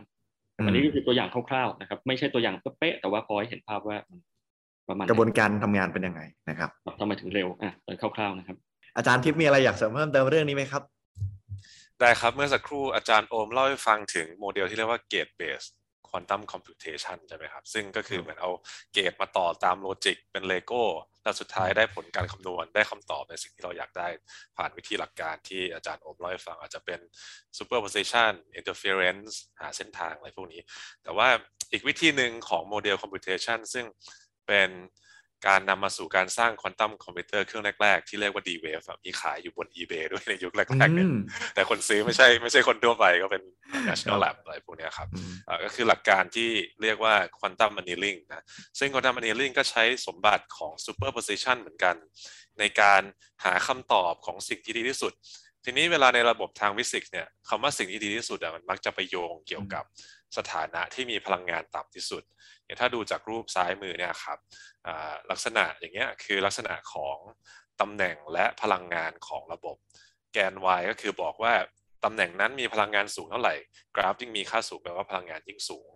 ในตามหลักฟิสิกส์แล้วเนี่ยซึ่งเราก็น่าจะเข้าใจในในทางคลาสสิคอลด้วยอ่าสถานะที่ nature prefer คือสถานะที่มีพลังงานต่ำนั่นคืออาจจะเป็นเหตุผลที่ทำให้เราขี้เกียจตื่นนอนตอนเช้าหรือเปล่าไม่รู้ แต่ว่าหลาย ๆ ครั้งเนี่ยเวลาเราอยู่ในสถานะที่พลังงานต่ำมันมักจะเป็นสถานะที่ preferable ในทางอืมธรรมชาติด้วยทีนี้เราจะเอาไอ้หลักการที่ธรรมชาติชอบอยู่ในสถานะพลังงานต่ำผสมกับ superposition ในการหาคำตอบสิ่งที่ดีที่สุดได้อย่างไรทีนี้คำว่าหาคำตอบสิ่งที่ดีที่สุดเนี่ยต้องมี ไอเดียที่เรียกว่า cost ใช่ไหมเราต้องหาสิ่งที่มี cost ต่ำที่สุด หรือในในทางฟิสิกส์ก็คือพลังงานต่ำที่สุด ฉะนั้นจะต้องมีวิธีการ encode information บางอย่างเข้าไปอยู่ในสิ่งที่เรียกว่า cost ของอืมสิ่งที่เราต้องการจะ minimize หาสารสิ่งที่ที่มีพลังงานต่ำที่สุด แต่เนื่องด้วยระบบควอนตัมเนี่ยมันอยู่ได้ในหลายสถานะพร้อมๆกัน ยกตัวอย่างเช่น สมมุติว่าผมมีระดับพลังงานเป็นเหมือนกับหมวกเม็กซิกันแบบเนี้ยครับ แน่นอนว่า 2 พลังงานนี้มันมีพลังงานเท่ากัน เนื่องจากมัน superposition อยู่ มันก็เลยอยู่ได้ในสถานะพลังงานต่ำสุด 2 ที่พร้อมกัน ทีนี้สมมุติว่ามีปัญหาที่เป็นปัญหาที่ยากพิเศษขึ้นมา ที่พลังงานที่ 1 มีความมีคำตอบที่ดีกับคนที่ออกออกแบบระบบ optimization มากกว่าพลังงานที่ศูนย์เนี่ยถ้าเราสามารถออกแบบไอ้หมวกเม็กซิกันเนี่ยให้มันมีระดับชั้นพลังงานต่ำที่สุด ไปอยู่ที่จุดต่ำสุดของพลังงานที่หนึ่งพอดีเนี่ยเราก็จะสามารถทำให้ควอนตัมคอมพิวเตอร์มันมีโอกาสที่จะเจอคำตอบที่ถูกต้องได้ดีขึ้นอืมนะฮะหลักการก็คือ superposition ทำให้มันอยู่ได้หลายสถานะพร้อมๆกัน แล้วถ้าคนออกแบบควอนตัมคอมพิวเตอร์สามารถ encode ปัญหา optimization ที่ยาก ให้อยู่ในรูป optimization ของ energy ได้เนี่ย superposition จะทำให้เรามีโอกาสเจอสถานะที่ถูกต้องได้ดีขึ้น แต่ความ ท้าทายของมันก็คือ วิธีการที่จะนำมาสู่คำตอบที่ถูกต้องเนี่ย เราจะต้องเปลี่ยนไอ้รูปร่างลักษณะของหมวกเนี่ยครับอืมอย่างช้ามากๆ เป็นที่มาของชื่อที่เรียกว่า annealing หรือว่าอีกชื่อหนึ่งเขาเรียกว่า adiabatic quantum computing เป็นอีกโมเดลหนึ่งของ quantum computation ไม่ใช่ gate based quantum computation เอาจิ๊กซอว์มาต่อกันเพื่อหาคำตอบ แต่ใช้ superposition เนี่ยแล้วก็ปรับหมวกแบบช้าๆ พอปรับแบบช้าๆ การรบกวนมันจะน้อยทำให้มีโอกาสที่สถานะทางควอนตัมอยู่ในสถานะที่มีพลังงานต่ำที่สุดไปเรื่อยๆอืมจะมาตอบปัญหาเรื่อง optimization ยกตัวอย่างที่เอ่ออาจจะยากขึ้น เช่น ผมบอกว่าคำตอบที่ดีมีสองมีสองรูปแบบที่เป็นไปได้ มีสี่รูปแบบที่เป็นไปได้ศูนย์ศูนย์ศูนย์หนึ่งหนึ่งหนึ่งหนึ่งศูนย์แต่คำตอบที่ดีที่สุดคือหนึ่งหนึ่งวิธีการก็คือใช้ superposition ที่แรกเริ่มเนี่ยอยู่ที่สี่สถานะเลย แต่ว่าค่อยๆ เปลี่ยนลักษณะรูปร่างของไอ้หมวกเนี่ยครับ แต่นี้ไม่ใช่หมวกแล้วเป็นขั้นบันไดเนี่ยโดยที่ไอ้ขั้นบันไดนี้มีระดับพลังงานต่ำที่สุดอยู่ที่คำตอบที่เราต้องการจริงๆอ่าอันนี้เป็นหลักการอีกแบบหนึ่งที่เรียกว่า quantum annealing ซึ่งมันจะเอามาตอบโจทย์ที่สำคัญมากๆในยุค optimization หรือว่าในตอนต่อไปที่จะมี QTFT มาร่วมเล่าด้วยเนี่ยเขาเรียกว่า prescript ไม่ใช่ prescriptive analytics แต่ว่าเป็น descriptive analytics descriptive prediction ของคำตอบนะครับ ซึ่งจะทำให้เราเข้าใจกลไกการเปลี่ยนแปลงตัวแปรต่างๆ ให้หาสิ่งที่ดีที่สุดได้ ยกตัวอย่างที่เคยยกไปแล้วตั้งแต่ตอนแรกเนี่ยปัญหาการส่งของไปให้ 20 ตำแหน่งเส้นทางที่เป็นไปได้ในเมือง แค่ 20 ตำแหน่งจำนวนเส้นทางที่เป็นไปได้ทั้งหมด มันมีทั้งหมด 2 ล้านล้านล้านรูปแบบ ฉะนั้นการจะหาสิ่งที่ดีที่สุดได้เนี่ยก็ต้องให้คอมพิวเตอร์ปัจจุบันค่อย ๆคำนวณว่าแต่ละเส้นทางที่เป็นไปได้มันใช้ระยะทางเท่าไหร่ แล้วมันเป็นปัญหาที่ยากมากๆสำหรับคอมพิวเตอร์ทั่วไป แต่ว่าถ้าใช้ digital annealer หรือว่า quantum annealer ที่ที่ผมยกให้ฟังเมื่อกี้ หลักการมันคือมันจะมีโอกาสใช้ superposition เพื่อที่ quantum annealing เนี่ยคายคำตอบที่จะให้พลังงานต่ำที่สุดได้ออกมาได้มากกว่าคำตอบอื่นๆนี่ถ้าถ้าในเชิงคณิตศาสตร์นี่ผมอาจจะโชว์แค่แว็บเดียวว่ามันมีวิธีการที่ analogy คืออยู่ด้วย ตอนแรกเนี่ยเริ่มจากสถานะที่ง่าย ๆ อยู่ใน superposition ของสถานะที่ง่ายๆ แต่ว่าเวลาต่อมาเปลี่ยนอย่างช้าๆ แล้วเนี่ยคำตอบที่ถูกต้องหรือว่าคำตอบ optimize เส้นทางเนี่ยจะเป็นคำตอบของปัญหาที่ยากขึ้น แต่ความช้าที่จะต้องค่อยๆชูนมันไปเนี่ยมันจะเป็น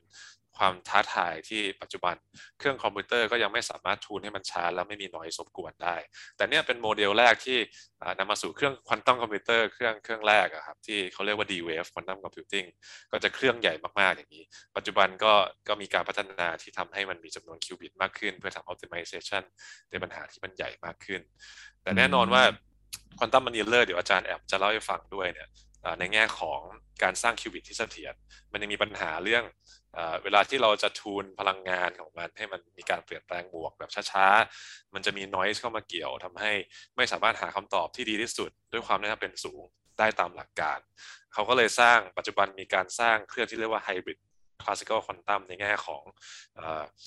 ใช้เครื่องดิจิตอลจำลองการทำงานของ quantum annealer ที่ไม่มี noise ออกมา ก็จะมีบริษัทต่างๆ ด้านขวามือนะครับที่มีเครื่อง specialize พวกนี้ขึ้นมาจำลองการทำงานของ quantum annealer อันนี้เป็นอีกโมเดลหนึ่งของ quantum computation นะครับ ส่วนถ้าถามว่าทำไมถึงจะต้องใช้ควอนตัมคอมพิวเตอร์ในการออกแบบงานหรือแก้ปัญหาหลาย ๆ อย่าง ยกตัวอย่าง การออกแบบยาที่อาจารย์โอมได้ได้ได้เล่าไปเมื่อครู่หรือการออกแบบวงจรทางเคมีเนี่ย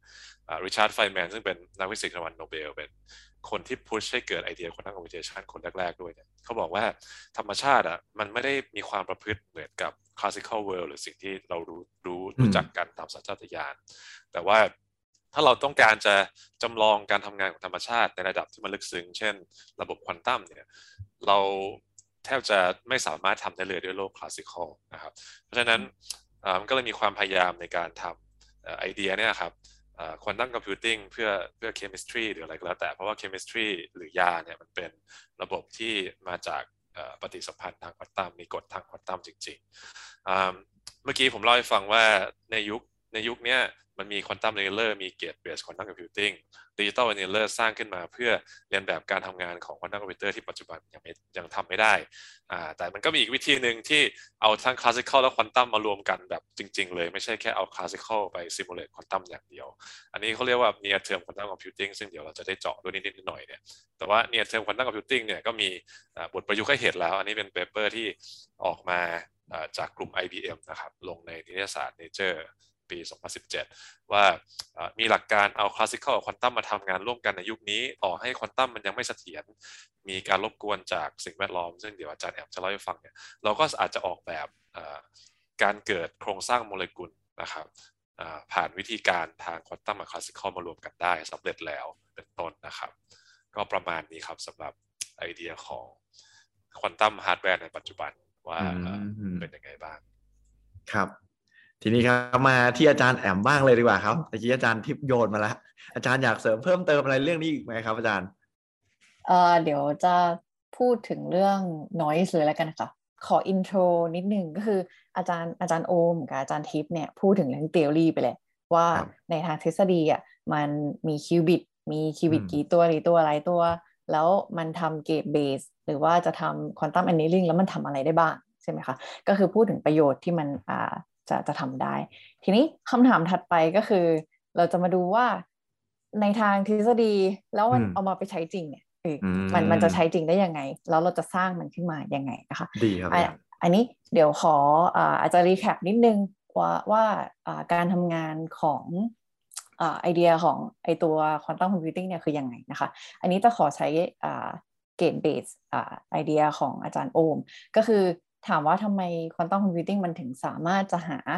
คำตอบของปัญหายากๆให้เร็วได้เนี่ยหนึ่งในนั้นก็คืออด้วยมันมันใช้คล้ายๆ กับการแทรกสอดอะค่ะมันที่อาจารย์โอมพูดไปก็คือเป็นการแทรกสอดของคลื่น โดยที่เรามองว่ามันเป็นการแทรกสอดของค่าที่เป็นคอมบิเนชันต่างๆ ของคิวบิตค่ะทีนี้คือคือเรามองมองว่าคิวบิตสมมติอันเนี้ยอาจารย์โอมใช้แค่ตัวเดียวใช่ไหมคะคือศูนย์กับหนึ่ง อะแต่แอมจะใช้สิบตัวแล้วเดี๋ยวจะเริ่มขยายขึ้นไปเรื่อยๆนะคะอ่าสมมติว่ามันมีสิบตัวคิวบิตมันสามารถที่จะเป็นอะศูนย์ศูนย์เหมือนกันหมดเลย หรือบางตัวอาจจะเป็นตัวหนึ่งบางอาจจะอาจจะเป็นศูนย์ก็ได้ หรือมันก็อาจจะเป็นหนึ่งทั้งหมดก็ได้ถูกไหมคะเพราะมันเป็น superposition คือมันเป็นหลายๆแบบอ่าได้ในเวลาเดียวกัน ทีนี้อีกค่าข้างหน้าค่ะ มันเป็นตัวที่มันจะมาแทรกสอดกันนั่นแหละ อย่างที่ว่าตัวไหนที่มันจะเป็นคำตอบเนี่ยมันจะเริ่มคล้ายๆกับว่าเสริมกันเหมือนเป็นเป็นคล้ายๆกับเป็นการแทรกสอดแบบเสริมกันจนกระทั่งมันได้คำตอบสุดท้ายตอนตอนที่วัดตอนสุดท้ายอะค่ะ ออกมาเป็นคำตอบ แต่ถ้าอันไหนที่มันไม่ใช่เป็นคำตอบเนี่ย มันก็จะมีการแทรกสอดแบบที่หายไปก็คือจะวัดไม่เจออะไรประมาณนั้น ทีนี้ตัวที่มันจะเป็น ตัว key point อะค่ะที่จะทำให้การแทรกสอดตัวนี้มันเกิดขึ้นก็คือไอตัววงจรที่อาจารย์โอมก็คือพูดมาเหมือนกันก็คือว่ามันเป็นเซอร์กิตที่จะเอามาเอาลูกแก้วมาหมุนหมุนซ้ายหมุนขวาจะหมุนแบบ 2 ตัวพร้อมกัน หรือจะหมุนทีละตัวอะไรประมาณนี้ค่ะ ซึ่งตัวนี้จะเป็นตัวอัลกอริทึมที่เป็นเป็นอัลกอริทึมที่เราที่เราจะต้องสร้างขึ้นมา ให้มันฉลาดพออที่มันจะหาคำตอบออกออกมาให้ได้นะคะอะอันนี้ก็คือไอเดีย ทีนี้เราจะสร้างมันขึ้นมาแล้วอะ จะสร้างทำยังไงอ่าเราก็เริ่มหันซ้ายหันขวาอ้าวเราเราจะสร้าง qubit จากที่ไหนอ่าจานทิพย์ก็บอกมาแล้วโอ้โหทุกอย่างแบบว่าลงตัวมากเลยจานทิพย์ก็บอกมาแล้วว่าเอ่อธรรมชาติ ธรรมชาติมันเป็น quantum mechanic นะคะ ก็คือว่าทุกๆอย่างรอบๆตัวเราจริง ๆ แล้วอะลึกๆแล้วเนี่ยมันก็ใช้หลักการของควอนตัมมาอยู่แล้ว เพียงแต่ว่าเราไม่เคยเห็นมัน เพราะว่าด้วยความที่มันต้องใช้คำว่ามองไม่เห็น หรือว่ามันเล็กมากๆเลยมันเล็กมากหรือว่ามันเป็นเป็นเป็นคุณสมบัติพวกแบบ superposition entanglement ที่พูดถึงเนี่ยมันมันหายไปเร็วมากอะทีนี้เราจะทำยังไงที่จะดึงมันกลับขึ้นมา เอามาใช้ได้อะก็ต้องแบบซูมอินเข้าไปเนื้อหนังต้นไม้อะไรก็ว่าไป จนกระทั่งคุณแบบเจอแบบอะตอมมาค่ะ หรือว่าหรือว่าเจอโฟตอนอะทีนี้จะไอเก็บเก็บไอไอสิ่งพวกเนี้ยอยู่ ให้มันทำงานยังไงได้ยังไงอะใช่ไหมคุณก็ต้องเอาไปใส่ในที่ที่มันสะอาดมาก ๆ แทบจะไม่มีอากาศเลย เป็นเป็นแวคคิวมเป็นสุญญากาศ หรือว่าเป็นเป็นที่ที่เย็นมากจนกระทั่งไม่มีอะไรเข้าไปรบกวนกับมันนะคะ มันถึงจะทำให้ไอตัวอะตอมพวกเนี้ยอ่าทำตัวเออเป็นมีคุณสมบัติที่เราต้องการอ่าจะใช้อะทีนี้ ทีนี้มันมันดูเหมือนขัดกันนะคะมันจะมีสองสิ่งที่ขัดกันก็คือว่า เราอยากที่จะควบคุมมัน เราอยากที่จะหมุนมัน เราอยากที่จะวัดมัน แต่ว่าถ้าเราไปวัดมันเมื่อไหร่หรือเอาเอาให้มันแบบไปไปเรียกว่าอะไรอะไปไปเจอสิ่งแวดล้อมเมื่อไหร่ มันก็จะพังมันก็จะหาย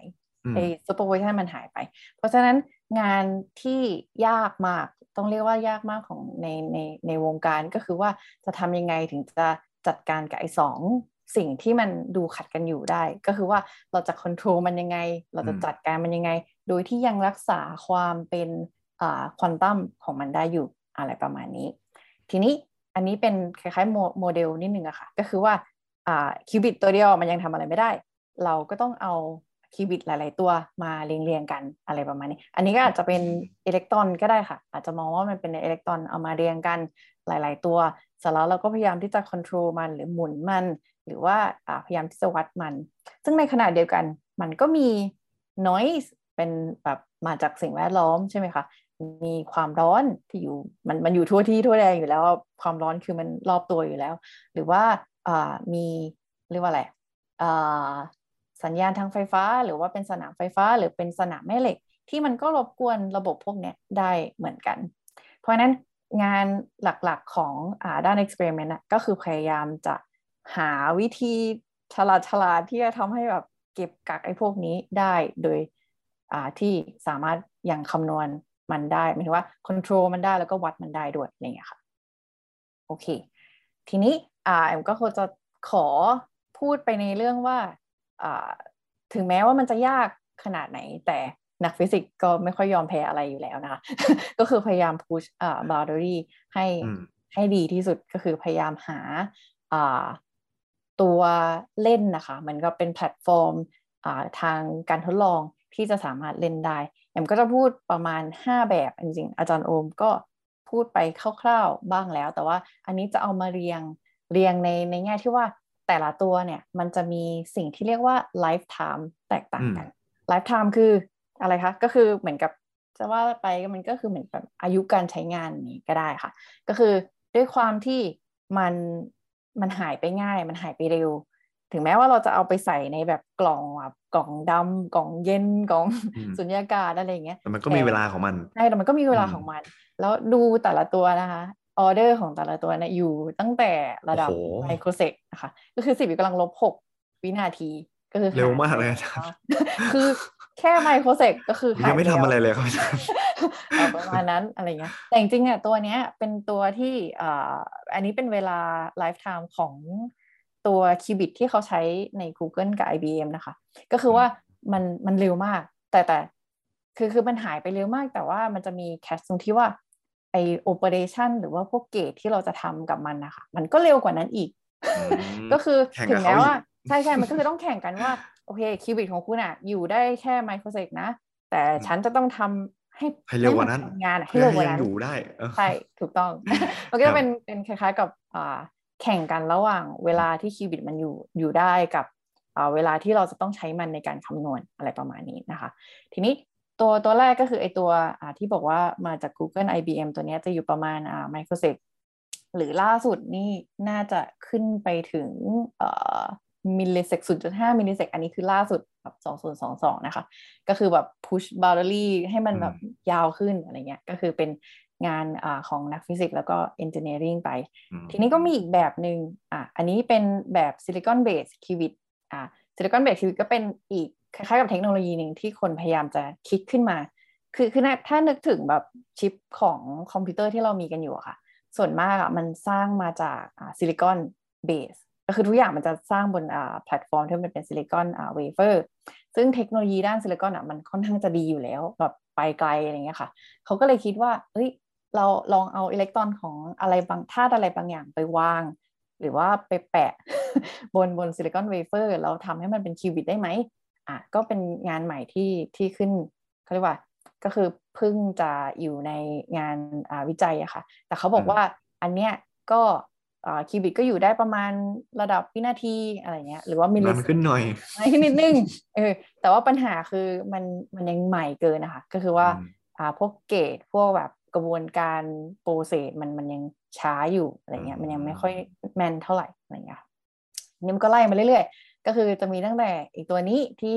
เอาเพชรไม่แน่ใจว่าน่าน่าจะเคยได้ยินใช่ตอนอ่าอาจารย์ตอนที่แล้วใช่ไหมใช่ตอนที่แล้วครับก็ผคืมอว่าพูดถึงว่าว่า เพชรเนี่ยจริงๆมันก็เอามาทำคิวบิตได้เหมือนกันมคืออยู่ดีๆใส่ก็ลแบบงไปเออเอาเอาเอาไนโตรเจนไปแปะไว้ข้างในแบบเอาดึงคาร์บอนออกแล้วเอาไนโตรเจนไปแปะเข้าไปอะไรอย่างเงี้ยค่ะ ก็มันก็จะเป็นคิวบิตอีกแบบหนึ่ง ซึ่งมันก็มีข้อดีเช่นว่าเออคิวบิตแบบนี้นะมันอยู่ในรูมเทมเ e อร์ได้ คือเออสองตัวเนี้ยอืมมันต้องอยู่ใน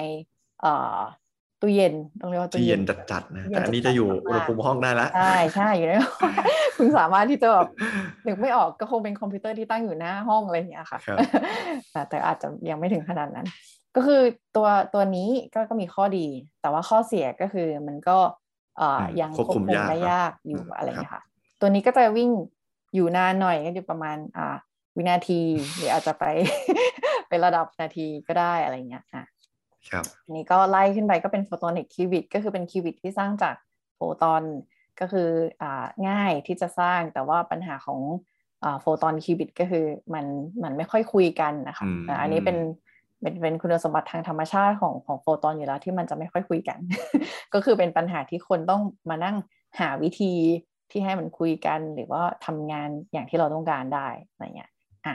ตัวสุดท้ายก็คือน่าจะเป็นตัวที่ หลาย ๆ บริษัทชอบเหมือนกันนะคะ ก็คือเป็นอ่า trap ion ก็คือเป็นอืมไอออนก็คือเป็นตัวอะตอมที่แบบถูกเตะอิเล็กตรอนออกไป หรือว่าเอาอิเล็กตรอนเข้ามาที่มันเป็นประจุอะไรบางอย่างเนี่ยค่ะแล้วเอามาเรียงเรียงๆกันในใน trap อ่าแต่แล้วก็ตัวหนึ่งก็คือหนึ่งคิวบิตอะไรอย่างเงี้ยค่ะ ตัวนี้ข้อดีของมันก็คืออยู่ได้นานหน่อยอ่าสามารถอยู่เป็นชั่วโมงได้อะไรอย่างเงี้ยครับก็แน่นอนก็คือ พอคือมันเหมือนมันขัดกันอยู่ตรงนี้คือว่า ถ้าถ้าอืมมันอยู่ได้นานเนี่ยมันมักจะคุมยากอืมเออแต่ถ้าคุมง่ายเนี่ยมันมักจะอยู่ไม่ค่อยได้นานอะไรเงี้ยอืมมันมันจะไปมันค่อนข้างมีจะข้อไปดีด้วข้อยกันเสียใช่อืมใช่ใช่แล้วก็บรรทัดล่างก็จะเป็นอ่าบริษัทอ่าสตาร์ทอัพเดี๋ยวเราจะพูดถึงบริษัทต่างๆอ่าแล้วก็การลงทุนนิดหน่อยนะคะในในคำถามต่อไป แต่ว่าอันนี้ก็คือเป็นบริษัทสตาร์ทอัพที่ทำอ่าของ Silicon Base ก็จะมี Intel กับอ่าอืม SQC ของออสเตรเลีย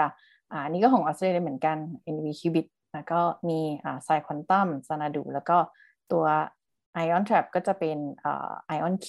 แล้วก็มี Q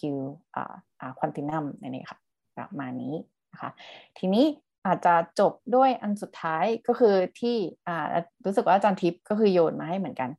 ก็คือว่าด้วยความที่เมื่อกี้นี้เราพูดถึงว่ามันมีคิวบิตหลาย ๆ แบบใช่ไหมคะ แล้วคิวบิตหลาย ๆ แบบมันก็มีความ เรียกว่าอะไรมันมีความอ่อนไหวกับอืมกับระบบอ่าในการทดลองมากแล้วการที่จะสร้างให้มันเยอะอะค่ะอ่ามันยาก คือจริง ๆ ตอนเนี้ยระดับที่เรียกว่าอย่างเงี้ยสมมติของ IBM ล่าสุดอะเพิ่งสร้างได้แค่ร้อยเจ็ดสิบไม่ไม่ใช่ผิดผิดขอโทษค่ะร้อยยี่สิบเจ็ดอ่าตัวก็คือ อันเนี้ยเป็นล่าสุดอ่าของของ IBM แล้วแต่ว่า มันยังทำอะไรที่มันมีประโยชน์แบบ full 100%นะไม่ได้เออคำถามก็คือว่าแล้วเราจะทำยังไงล่ะอ่าซึ่ง John Preskill เนี่ยก็คือเป็นเจ้าพ่อหนึ่งในด้านควอนตัม computing เลยเขาก็บอกว่าอะถ้าเรามีแค่เนี้ย เรามี 50 คิวบิตเนี่ย เรามี100คิวบิตเนี่ย เราทำอะไรกับมันได้บ้างอะไรเงี้อืยมก็อ่าทำไมถึงต้องปล่อยให้ควอนตัม circuit ทำงานอยู่คนเดียวล่ะ เราทำไมไม่จับให้มันมาทำงานด้วยกัน ก็คือเหมือน part หนึ่งอ่าควอนตัมเก่งอะไรก็ไปทำอันนั้นอ่าแล้วก็ classical computer หรือว่าคอมพิวเตอร์ธรรมดาที่เรามีอยู่เนี่ยอ่าเก่งด้านอะไรก็ให้ไปทำอีกส่วนหนึ่งอะไรอย่างเงี้ยค่ะก็คือเหมือนกับว่าช่วยกันทำงานหาคำตอบอ่าที่เราต้องการ อันนี้ก็คือเรียกว่าเป็นเป็น hybrid algorithm ก็คือเหมือนแบบอืมใส่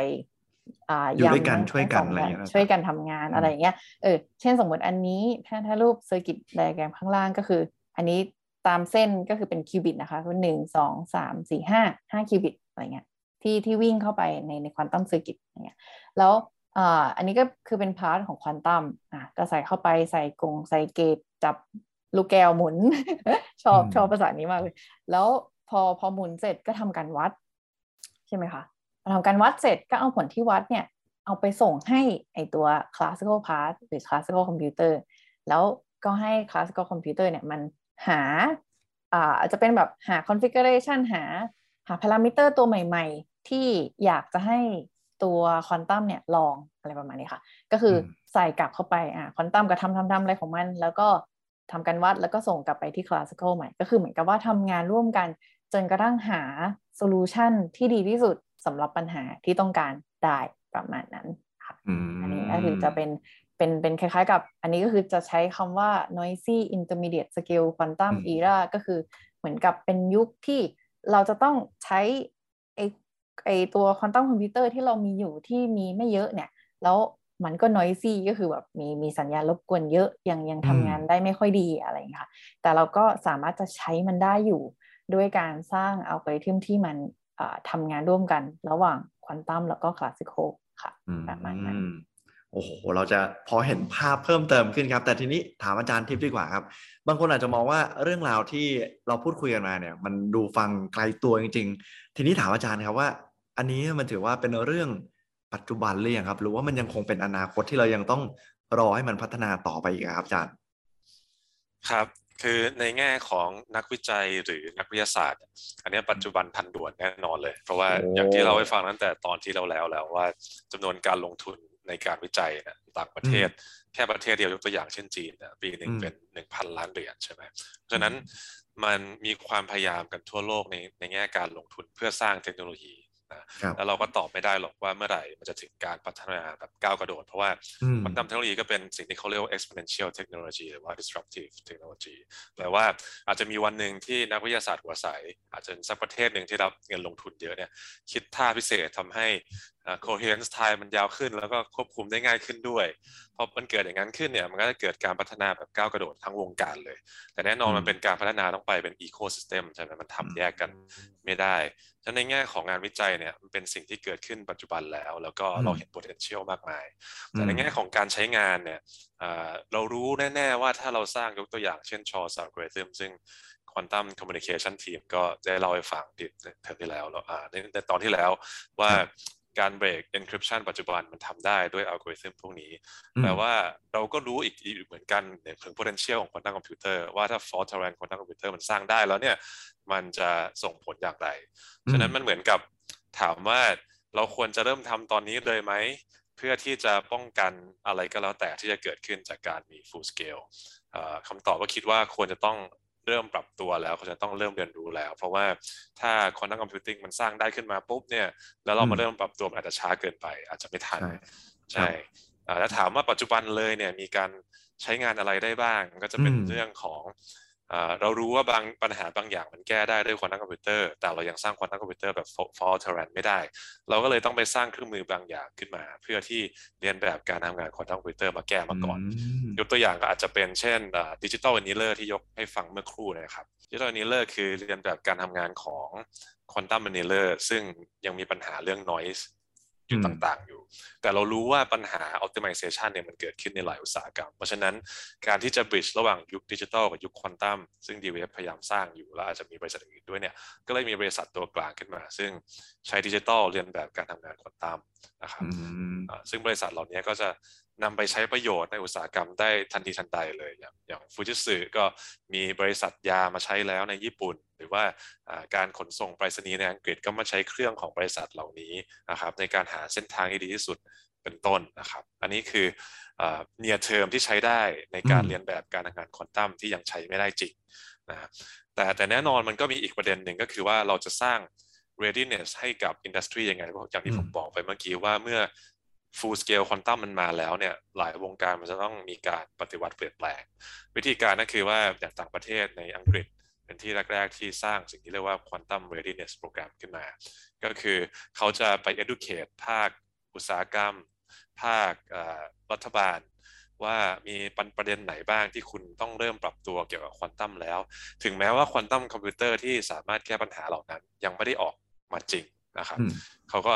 จะยกตัวอย่างให้คนในองค์กรฟัง เพราะว่าความรู้เหล่านี้เป็นสิ่งสำคัญ เพื่อเตรียมรับมือกับการมาถึงของควอนตัมเทคโนโลยีในยุค Fortran นะครับ อันนี้ก็จะเป็นตัวอย่างเช่น security and encryption in quantum era คืออะไร แล้วควอนตัมคอมพิวเตอร์ปัจจุบันเนี่ยมันมีอะไรได้บ้าง เราสามารถ achieve อะไร current device แล้วอนาคตเราต้องปรับเปลี่ยนยังไง ก็จะมี road map ทั้งอังกฤษเป็นคนสร้างพวกนี้ขึ้นมา หรือในแคนาดาก็จะมีบริษัทที่ที่ชื่อ 1QBit เนาะก็ partnership กับหลายบริษัทเลยเนี่ย ในการที่จะสร้าง Quantum Readiness Application ถึงแม้แอปพลิเคชันทางซอฟต์แวร์เขาเนี่ยมันยังไม่ได้แก้ปัญหาอะไรแบบจริงจังที่ดีกับ Classical Computer แต่ว่าบริษัทที่ใช้งาน Quantum Ready Application เหล่านี้ก็จะมีความรู้ Quantum เทคโนโลยีที่เมื่อมี Full Scale Quantum มาแล้วเขาจะได้ใช้ประโยชน์ได้เลยทันที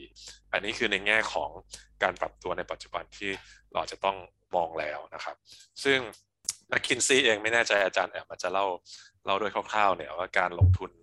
ในต่างประเทศ ตอนนี้ถึงแม้ว่า Quantum Full Scale มันยังใช้ไม่ได้ แต่คนก็พยายามจะหา immediate use case ใน near term quantum device ที่ John Preskill เขา coin ขึ้นมาเนี่ยเขาก็บอกว่าใน near term เนี่ยแอปพลิเคชันจะไปตกอยู่ที่ sector ไหนก็ดูเรียงตามลำดับ McKinsey ก็ประมาณเอา Finance อันดับหนึ่ง Global Energy Pharmaceutical กับยา Telecommunication อะไรพวกนี้ครับ ก็เป็นความพยายามทั่วโลกที่จะ investigate ว่าใน near term ก่อนที่ full scale quantum มันจะมาแล้วเนี่ย เราสามารถจะแก้ปัญหาอะไรที่มี immediate use case ที่ชัดเจนเนาะอันหนึ่งที่ผมไปคุยกับบริษัทแคนาดาเขาบอกว่าแคนาดาตอนนี้ตื่นเต้นกับเรื่อง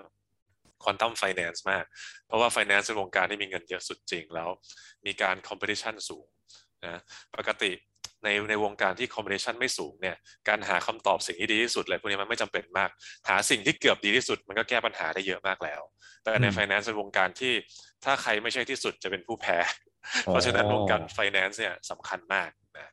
ก็เลย มีคนมีความพยายามกันเยอะมากในการทำ quantitative trading อะไรพวกนี้ก็จะมีเว็บไซต์ต่างๆนาในในแคนาดาที่ผุดขึ้นมาในการที่จะหา near term use case ของ finance ครับผมส่วนในเมืองไทยเองเราก็มียกตัวอย่างที่ QTFP ก็ไปร่วมมือกับ KBTG เนาะอย่างที่เคยเล่าให้ฟังตอนก่อนๆเนี่ยเราออกแบบ near term quantum algorithm ที่รันบน near term device หรือ NIST device ยังไงได้ไหมเพื่อสร้างประโยชน์ ทางการเงินบางอย่างขึ้นมา นี่ก็จะเห็นว่ามันเริ่มมีความพยายามในการใช้แล้วถึงแม้ว่า full scale quantum computer ยังไม่มา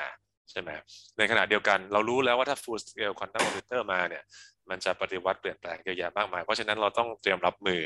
นะครับด้วยการทำ quantum readiness ให้องค์กรใหญ่ๆ ที่จะได้รับผลกระทบต่อ quantum computing ส่วนในแง่นักวิจัยนี้แน่นอนว่า พวกเราสนุกสนานกันมากในการทำวิจัย ไม่รู้ว่าอันนี้อาจารย์อาจารย์ประชดหรือเปล่า แต่ว่าสนุกจริงๆนะอาจารย์ผมฟังเรื่องราวแบบ ผมฟังเนี่ย อันนี้เนี่ยถือว่าเป็น EP ที่สี่ของรายการเราแล้ว ทุกครั้งที่อาจารย์เล่ากระบวนการ การทำงานของควอนตัมต่างๆผมยังรู้สึกตื่นเต้น แล้วแบบพอมันมีหลายทฤษฎีขึ้นมาใหม่เราจะเห็นว่าโหบนโลกนี้มันไม่ได้จบแค่เพียงทฤษฎีเดียว แต่ว่ามันยังมีอีกหลายอย่างที่เราจะช่วยกันที่จะทำให้มันดีขึ้น ทีนี้เราฟังแบบระยะสั้นไปแล้ว ผมถามอาจารย์แอมบ้างดีกว่าครับ ว่าแล้วในระยะยาวครับอาจารย์มันจะเกิดอะไรขึ้นบ้าง หรือว่าเราเนี่ยจะต้องเตรียมตัวเพื่อการเปลี่ยนแปลงอะไรไหมครับอาจารย์แอมทีนี้พอมันเป็น long term ปุ๊บอะเราต้องมองไปว่าถ้าถ้า ถ้าเรามี fault tolerant quantum computer หรือก็คือเออคำนี้มันมันลอยมาหลายหลายหลายรอบแล้วเนาะก็คือเหมือนกับเป็นเป็น quantum computer ที่ต้องเรียกว่า qubit อะค่ะ มีคุณภาพมากพออ่าที่ที่มันจะไปทำการคำนวณ ที่เราต้องการตามทฤษฎีได้นะอันนั้นก็คือไอเดียนะคะของ fault tolerant quantum computer ทีนี้ถ้าเรามีตัวนี้ขึ้นมาแล้วเนี่ยมันจะทำให้อะไรเกิดขึ้นได้บ้าง อันนี้อ่าแอมไปเอามาจากแมคเคนซี่เหมือนกันนะคะ เขาทำสรุปไว้ได้ค่อนข้างจะดีเหมือนกัน คือว่าเขาก็ดูอ่าเขาก็คือไปสัมภาษณ์เอ็กซ์เพรสอ่ารอบโลกเลยค่ะ ว่าเออมันควรจะมีอ่าด้านไหนที่มันจะต้องปรับและอะไรที่ที่ควรปรับหรืออะไรที่จะถูกปรับอะไรอย่างนี้ค่ะ โอเค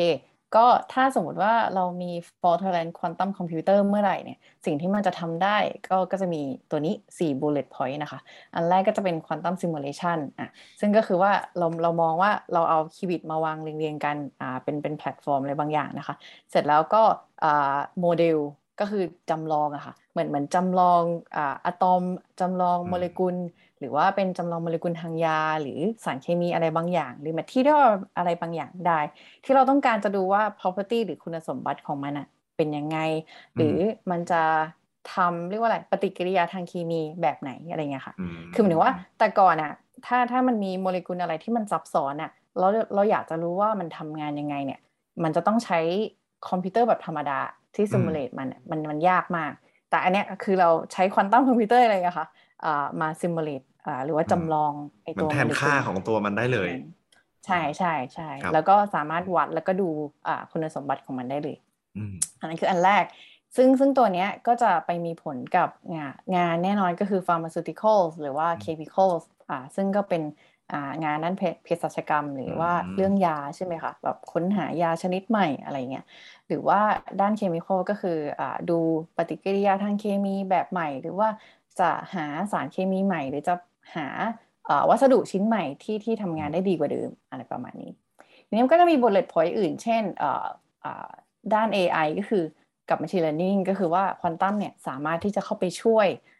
งานด้าน AI แล้วก็ machine learning ได้นะคะ ซึ่งมันก็จะไปช่วยด้านพวกออโตโมทีฟหรือว่าอาจจะเป็น finance ก็ได้ก็คือเป็นงานพวก optimization ซึ่งก็แน่นอนก็คือ bullet point ที่ 3 กับ อ่า bullet point ที่ 3 ก็น่าจะคล้ายๆกันก็คือเป็นเป็นงานด้าน optimization ก็คือ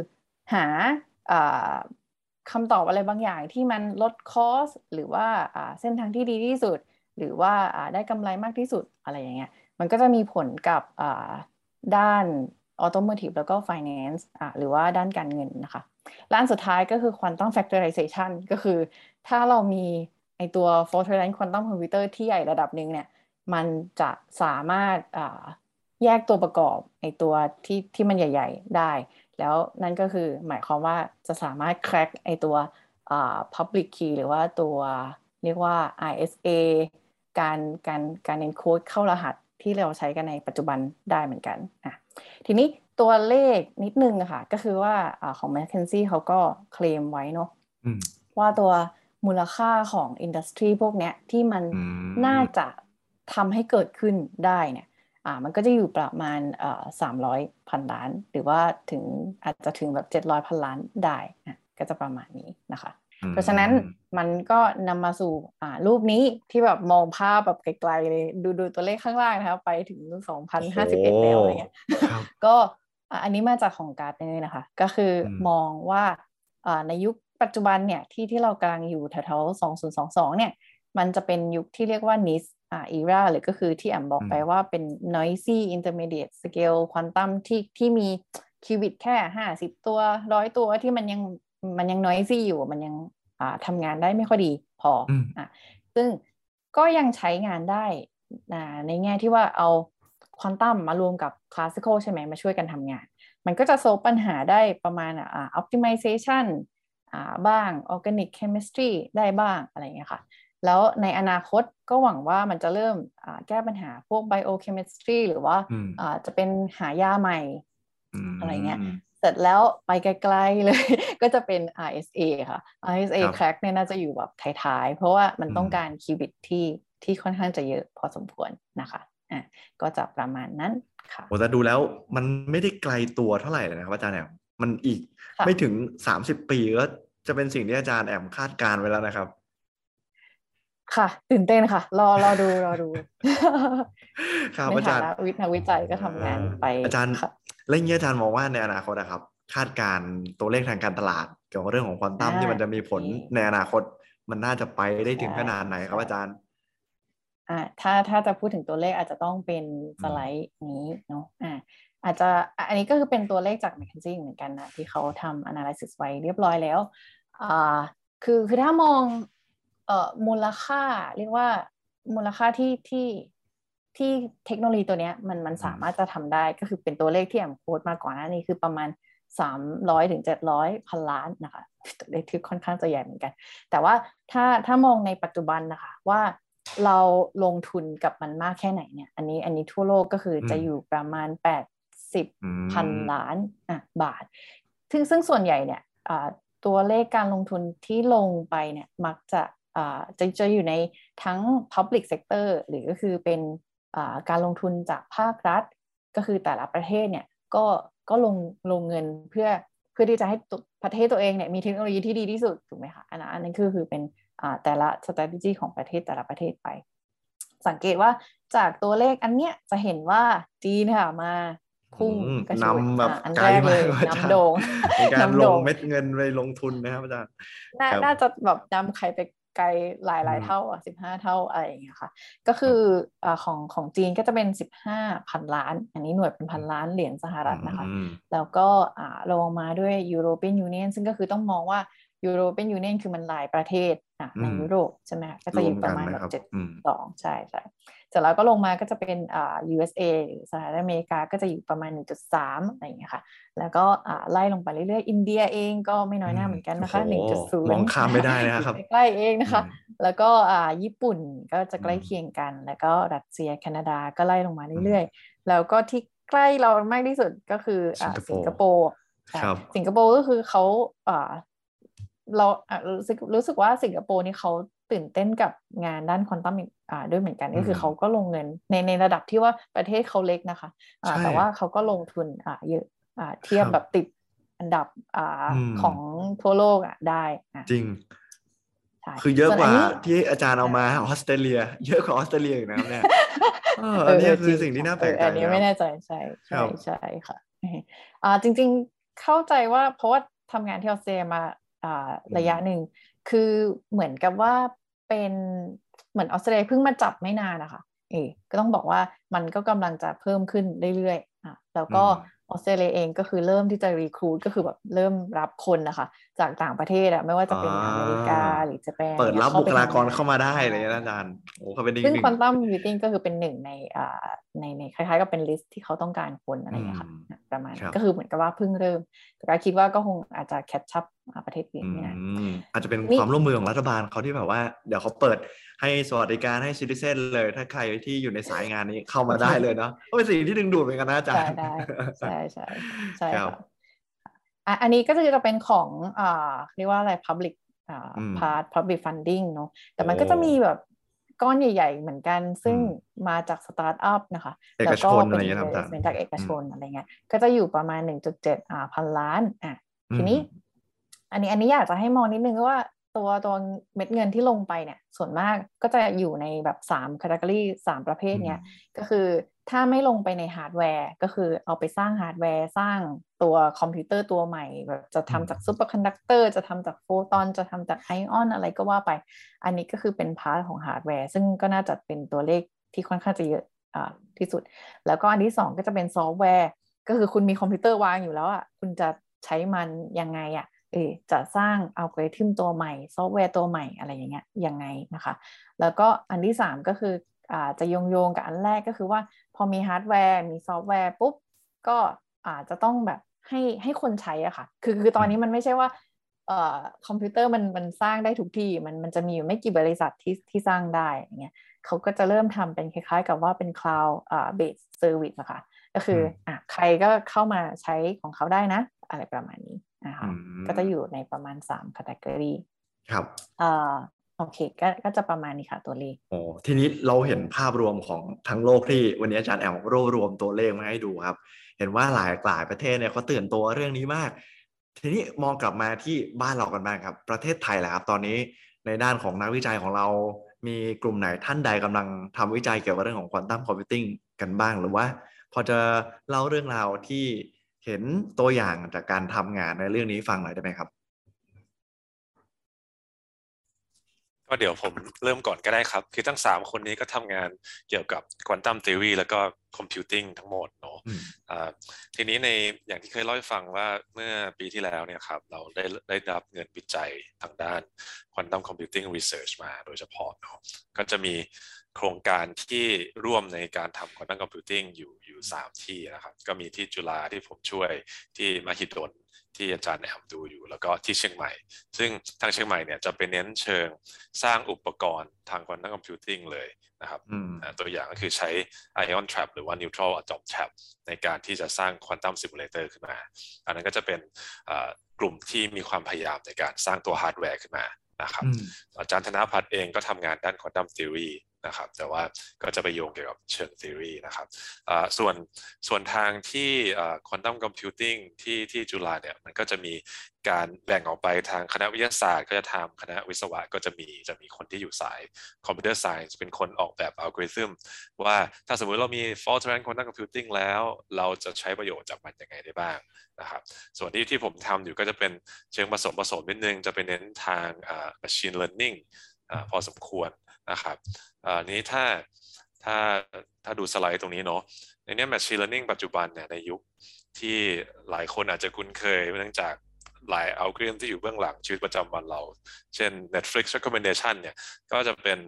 วิธีหนึ่งที่ที่ใช้ machine learning หรือว่าการทำ image recognition เห็นภาพแล้วก็ ให้มัน tag ว่าภาพนั้นคือภาพอะไร อาจจะมาช่วย self-driving car อะไรพวกนี้แต่ว่าเบื้องหลังของมันทั้งหมดเนี่ยครับ มันใช้คณิตศาสตร์ที่ที่เรียกว่า linear algebra กับ optimization เพราะฉะนั้นเรารู้อยู่แล้วว่า optimization มันแก้ได้เร็วขึ้นด้วย ควอนตัมคอมพิวติ้งหรือ near term device เราสามารถทำให้ควอนตัม machine machine learning มันเร็วขึ้นได้ไหม ก็จะเป็นสิ่งที่เขาเรียกว่าควอนตัม machine learning เนาะก็จะเห็นว่ามีชื่ออัลกอริทึมต่างๆ ที่มีการ propose ขึ้นมาที่ใช้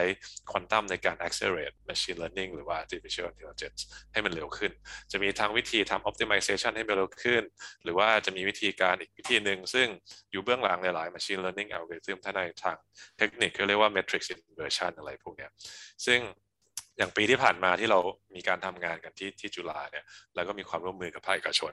ก็มี 2 แนวทางแนวทางแรกก็คือ สมมุติว่าเรามี fault tolerant quantum computing แล้ว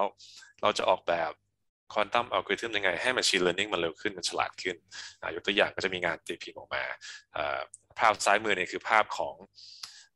chemical component ของไวน์13 component อาจจะเป็นแอลกอฮอล์ folic acid หรืออะไรก็แล้วแต่ แล้วก็ลดมิติให้มันเหลือแค่ 2 มิติ ซึ่งวิธีการลดมิติของข้อมูลพวกนี้ครับ มันใช้คณิตศาสตร์ขั้นสูง แล้วก็อยู่เบื้องหลัง Netflix recommendation อะไรพวกนี้ครับ แต่ว่ามัน run ได้ช้ามากเลย ถ้าสมมติว่าเรามี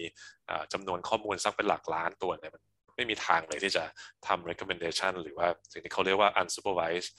machine learning ได้เร็ว เราก็เลยออกแบบอัลกอริทึม ว่าถ้ามี quantum algorithm แล้วเราจะทำยังไงให้มันเร็วขึ้นได้ไหมเร็วขึ้นเท่าไหร่อะไรอย่างเงี้ยครับก็จะเป็นงานที่ที่ทางเราดูอยู่ ส่วนอีกอันหนึ่งก็คือคิดว่าถ้าสมมติว่าไม่มี quantum computing เลย แต่เราอยากจะเข้าใจการทำงานของ quantum algorithm ให้ดีของ Machine Learning ให้ดีขึ้นเนี่ย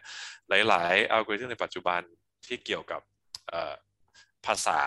ยกตัวอย่างเนาะการทำ natural language processing Google recommendation เวลาเราพิมพ์คำเข้าไปแล้วคำต่อไปมันจะ recommend มาโมเดลหลาย ๆ อย่างมันเรียนแบบมาจากการทำงานของสมองจริงเนาะแต่ว่าเราก็รู้ว่าสมองของเราเนี่ยเป็นระบบที่ complex มากที่สุดระบบหนึ่งแล้วมันยากมากเลยที่จะเข้าใจ แต่ว่าเราก็บอกว่าเนี่ยถ้าสมมติคุณคิดวิธีการแก้ปัญหาคณิตศาสตร์ที่สมองพยายามจะแก้ด้วยการแมปมาปัญหาควอนตัมแล้ว เราอาจจะมีวิธีการอธิบายการทำงานของ natural language processing ซึ่งปัจจุบันมันเป็นเหมือนกับกล่องดำที่ไม่มีใคร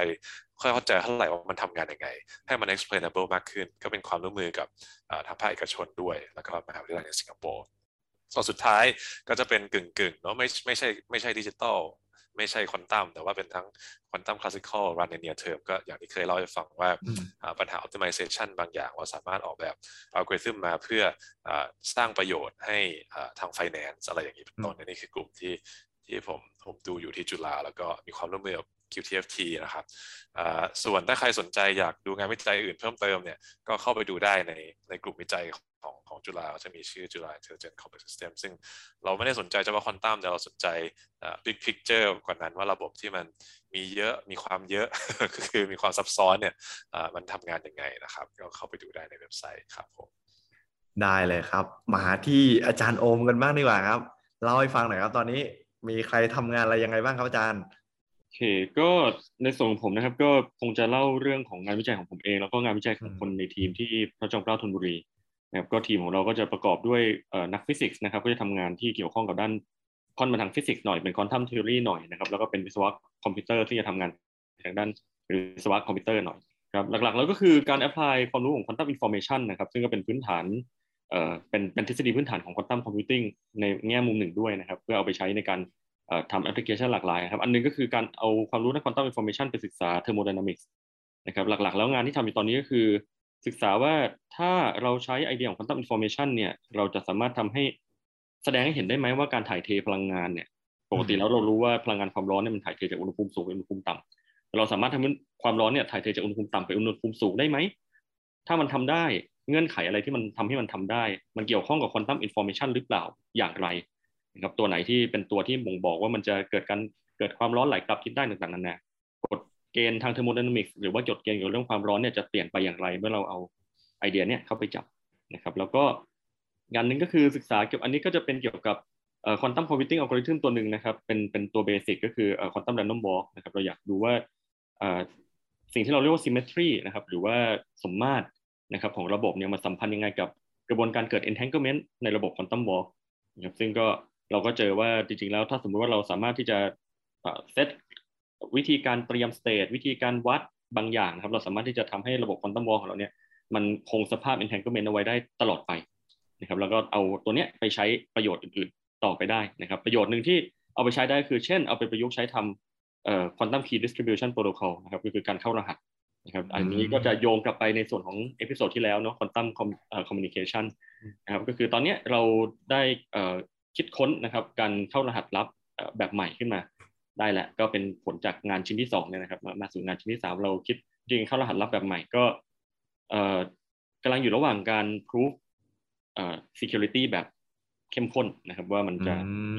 บ้างหน่อยแต่ว่าตัวโปรโตคอลเนี่ยจริงๆเสร็จหมดแล้ว เสร็จครับ ก็คือจริงๆจะตีพิมพ์ก็ได้แต่ว่าเดี๋ยวเราอยากจะ proof ให้ดีกว่านี้ก่อนนี่ก็เป็นส่วนของงานที่ที่เป็นส่วนของที่ฟิสิกส์ทำนะครับ แล้วก็จะมีส่วนของงานที่เป็นวิศวะคอมพิวเตอร์ทำนะครับ ก็จะประกอบด้วยหัวข้อประมาณนี้นะครับ ก็คือจะส่วนใหญ่ก็จะเป็น quantum machine learning นะครับกับส่วนที่เป็นพวกการทำ benchmark ของตัวเครื่องนะครับของตัวของตัวเครื่องควอนตัมคอมพิวเตอร์ก็หลักๆ แล้วก็จะมีถ้าเป็นส่วนที่เป็น quantum machine learning เนี่ยก็จะมีอยู่ 3 ส่วนนี้นะครับ ก็จะมี quantum support vector machine นะครับแล้วก็จะมีการทำ quantum MNIST classify ตัวนี้ก็จะเป็นเกี่ยวกับการการ classify ไอตัว handwrittenนะครับแล้วก็สุดท้ายก็จะเป็นการสร้างการทดลองสร้างระบบนะครับที่จะออกที่จะช่วย optimize นะครับ quantum circuit นะครับได้ประมาณนี้อันนี้ก็จะเป็นงานของฝั่งคอมที่เป็น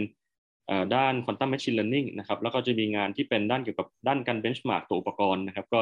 เราพยายามจะสร้างโมเดลนะครับสำหรับการทำการ benchmark ตัวพวก quantum device นะครับแล้วก็เราพยายามจะลองคิดค้นนะครับอัลกอริทึมที่เป็นทำควอนตัมเกรเดียนในระบบที่เป็น continuous ควอนตัมคอมพิวเตอร์นะครับเมื่อกี้เราอาจจะไม่ค่อยได้พูดถึงระบบเป็น continuous แบบละเอียดมากจริงๆก็จะก็จะไปอยู่ในส่วนที่อาจารย์ทิพย์พูดถึงไปเมื่อกี้นะครับ แล้วก็จะมีส่วนของการทำด้านการเรียนการสอนด้วยนะครับแล้วก็จะทำเกี่ยวกับเราพยายามจะทำเกี่ยวกับพวก learning tool นะครับของ quantum programming อันนี้ก็จะเป็นฝั่งที่วิศวะคอมทำแล้วก็นอกจากงานที่เป็นด้านการวิจัยนะครับ เรา มีงานที่เป็นงานด้านด้านการสอนการพัฒนากำลังคนนะครับในด้านนี้ของประเทศนะครับเพราะว่า quantum computing เป็นเรื่องใหม่สำหรับประเทศไทยเนาะเพราะฉะนั้นเนี่ยก็การสร้างกำลังคนการสร้าง community อะไรเป็นเรื่องสำคัญนะครับสำหรับเอ่อ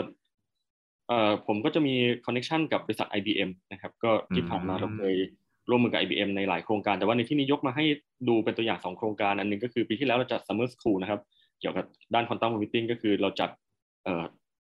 เอ่อเปิดให้คนทั่วไปนะครับเข้ามาเข้ามาเรียนรู้ว่าเราจะถ้าถ้าเราอยากจะเรียนรู้เรื่องการเขียนโปรแกรมในระบบควอนตัมคอมพิวเตอร์ของ IBM เนี่ยนะครับเราจะเริ่มต้นเรียนรู้ยังไง มันมีอัลกอริทึมอะไรที่น่าสนใจบ้างเริ่มใช้งานยังไงกับอันนี้ก็จะได้ก็จะมีวิทยากรทั้งจากธรรมศาสตร์จากที่พระจอมเกล้าธนบุรีแล้วก็ที่แล้วก็ของ IBM นะครับแล้วก็อีกอันนึงที่เป็นโปรเจกต์ที่ ongoing ตอนนี้ก็คือเราเราร่วมมือเป็นโปรเจกต์ volunteer นะครับที่ร่วมมือกับนักวิจัย แล้วก็หลาย ๆ คนทั่วโลกนะครับทำการแปลเอกสารที่เกี่ยวข้องกับ ระบบคิสคิดนะครับของ IBM ก็คือแปลให้เป็นภาษาที่โลเคอลภาษาต่างๆก็รวมถึงภาษาไทยด้วยเ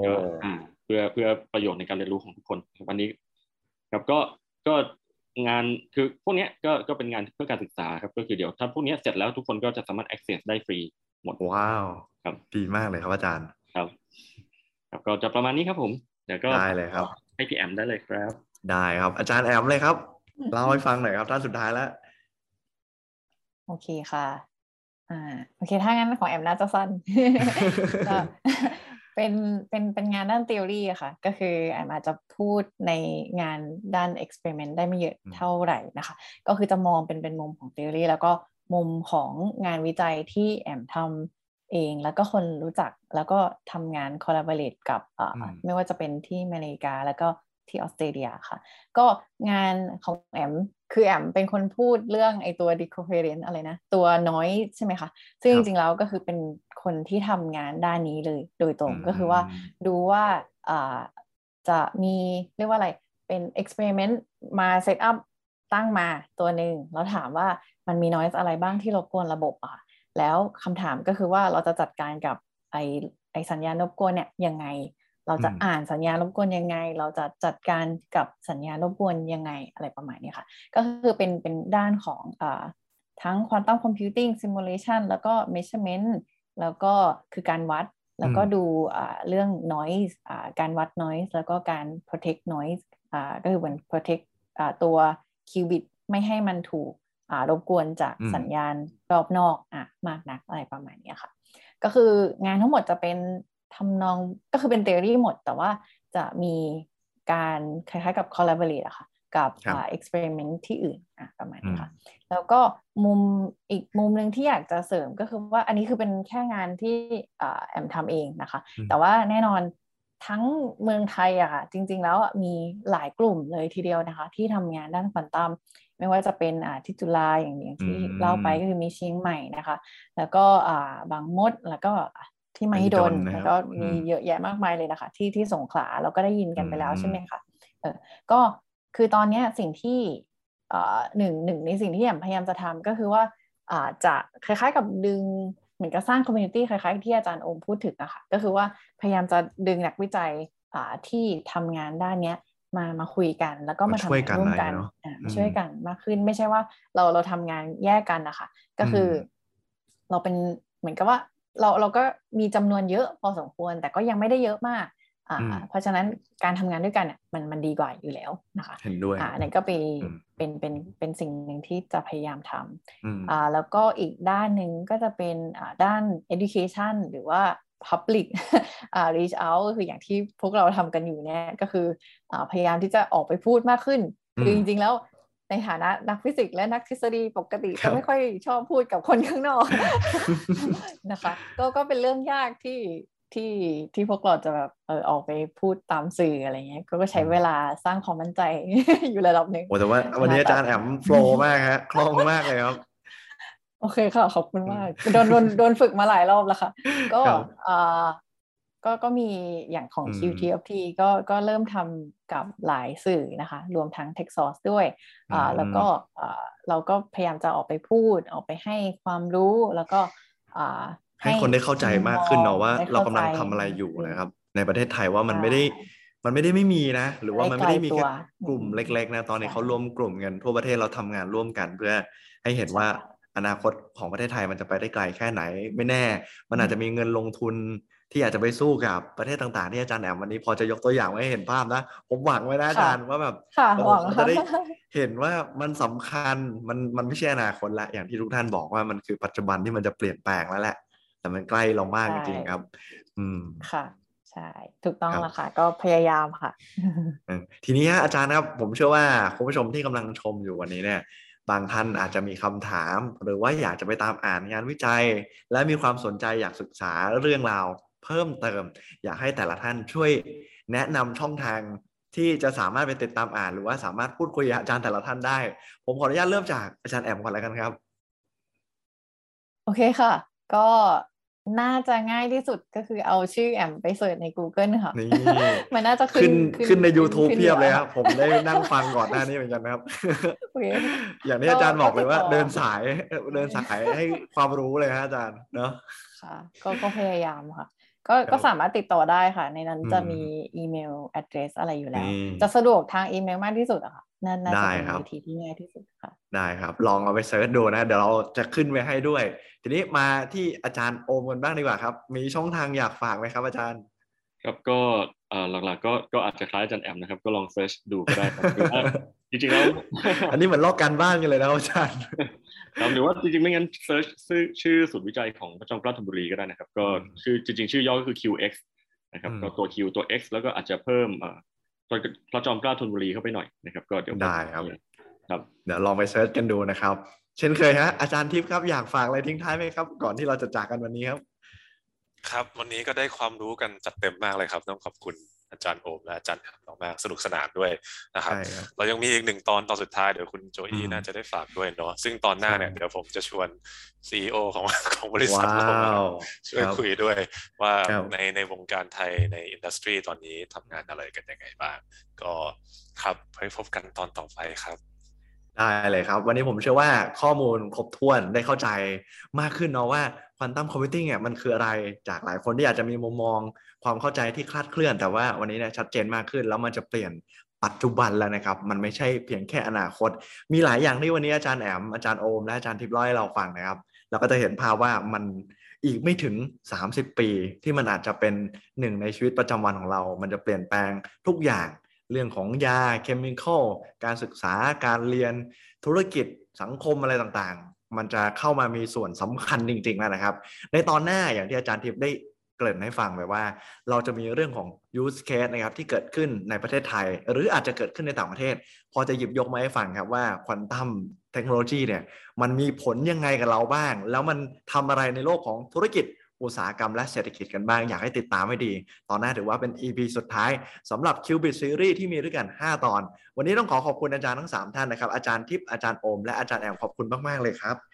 เดี๋ยวเจอกันใหม่ฮะในครั้งหน้าอาจารย์ทิพย์ยังคงอยู่กับเราในครั้งหน้านะครับ ฝากทุกคนติดตามด้วยแล้วก็เดี๋ยวเราจะมีบทความดีๆให้ได้อ่านนะครับ ฝากติดตามเทคซอร์ด้วยวันนี้ไปแล้วครับ สวัสดีครับ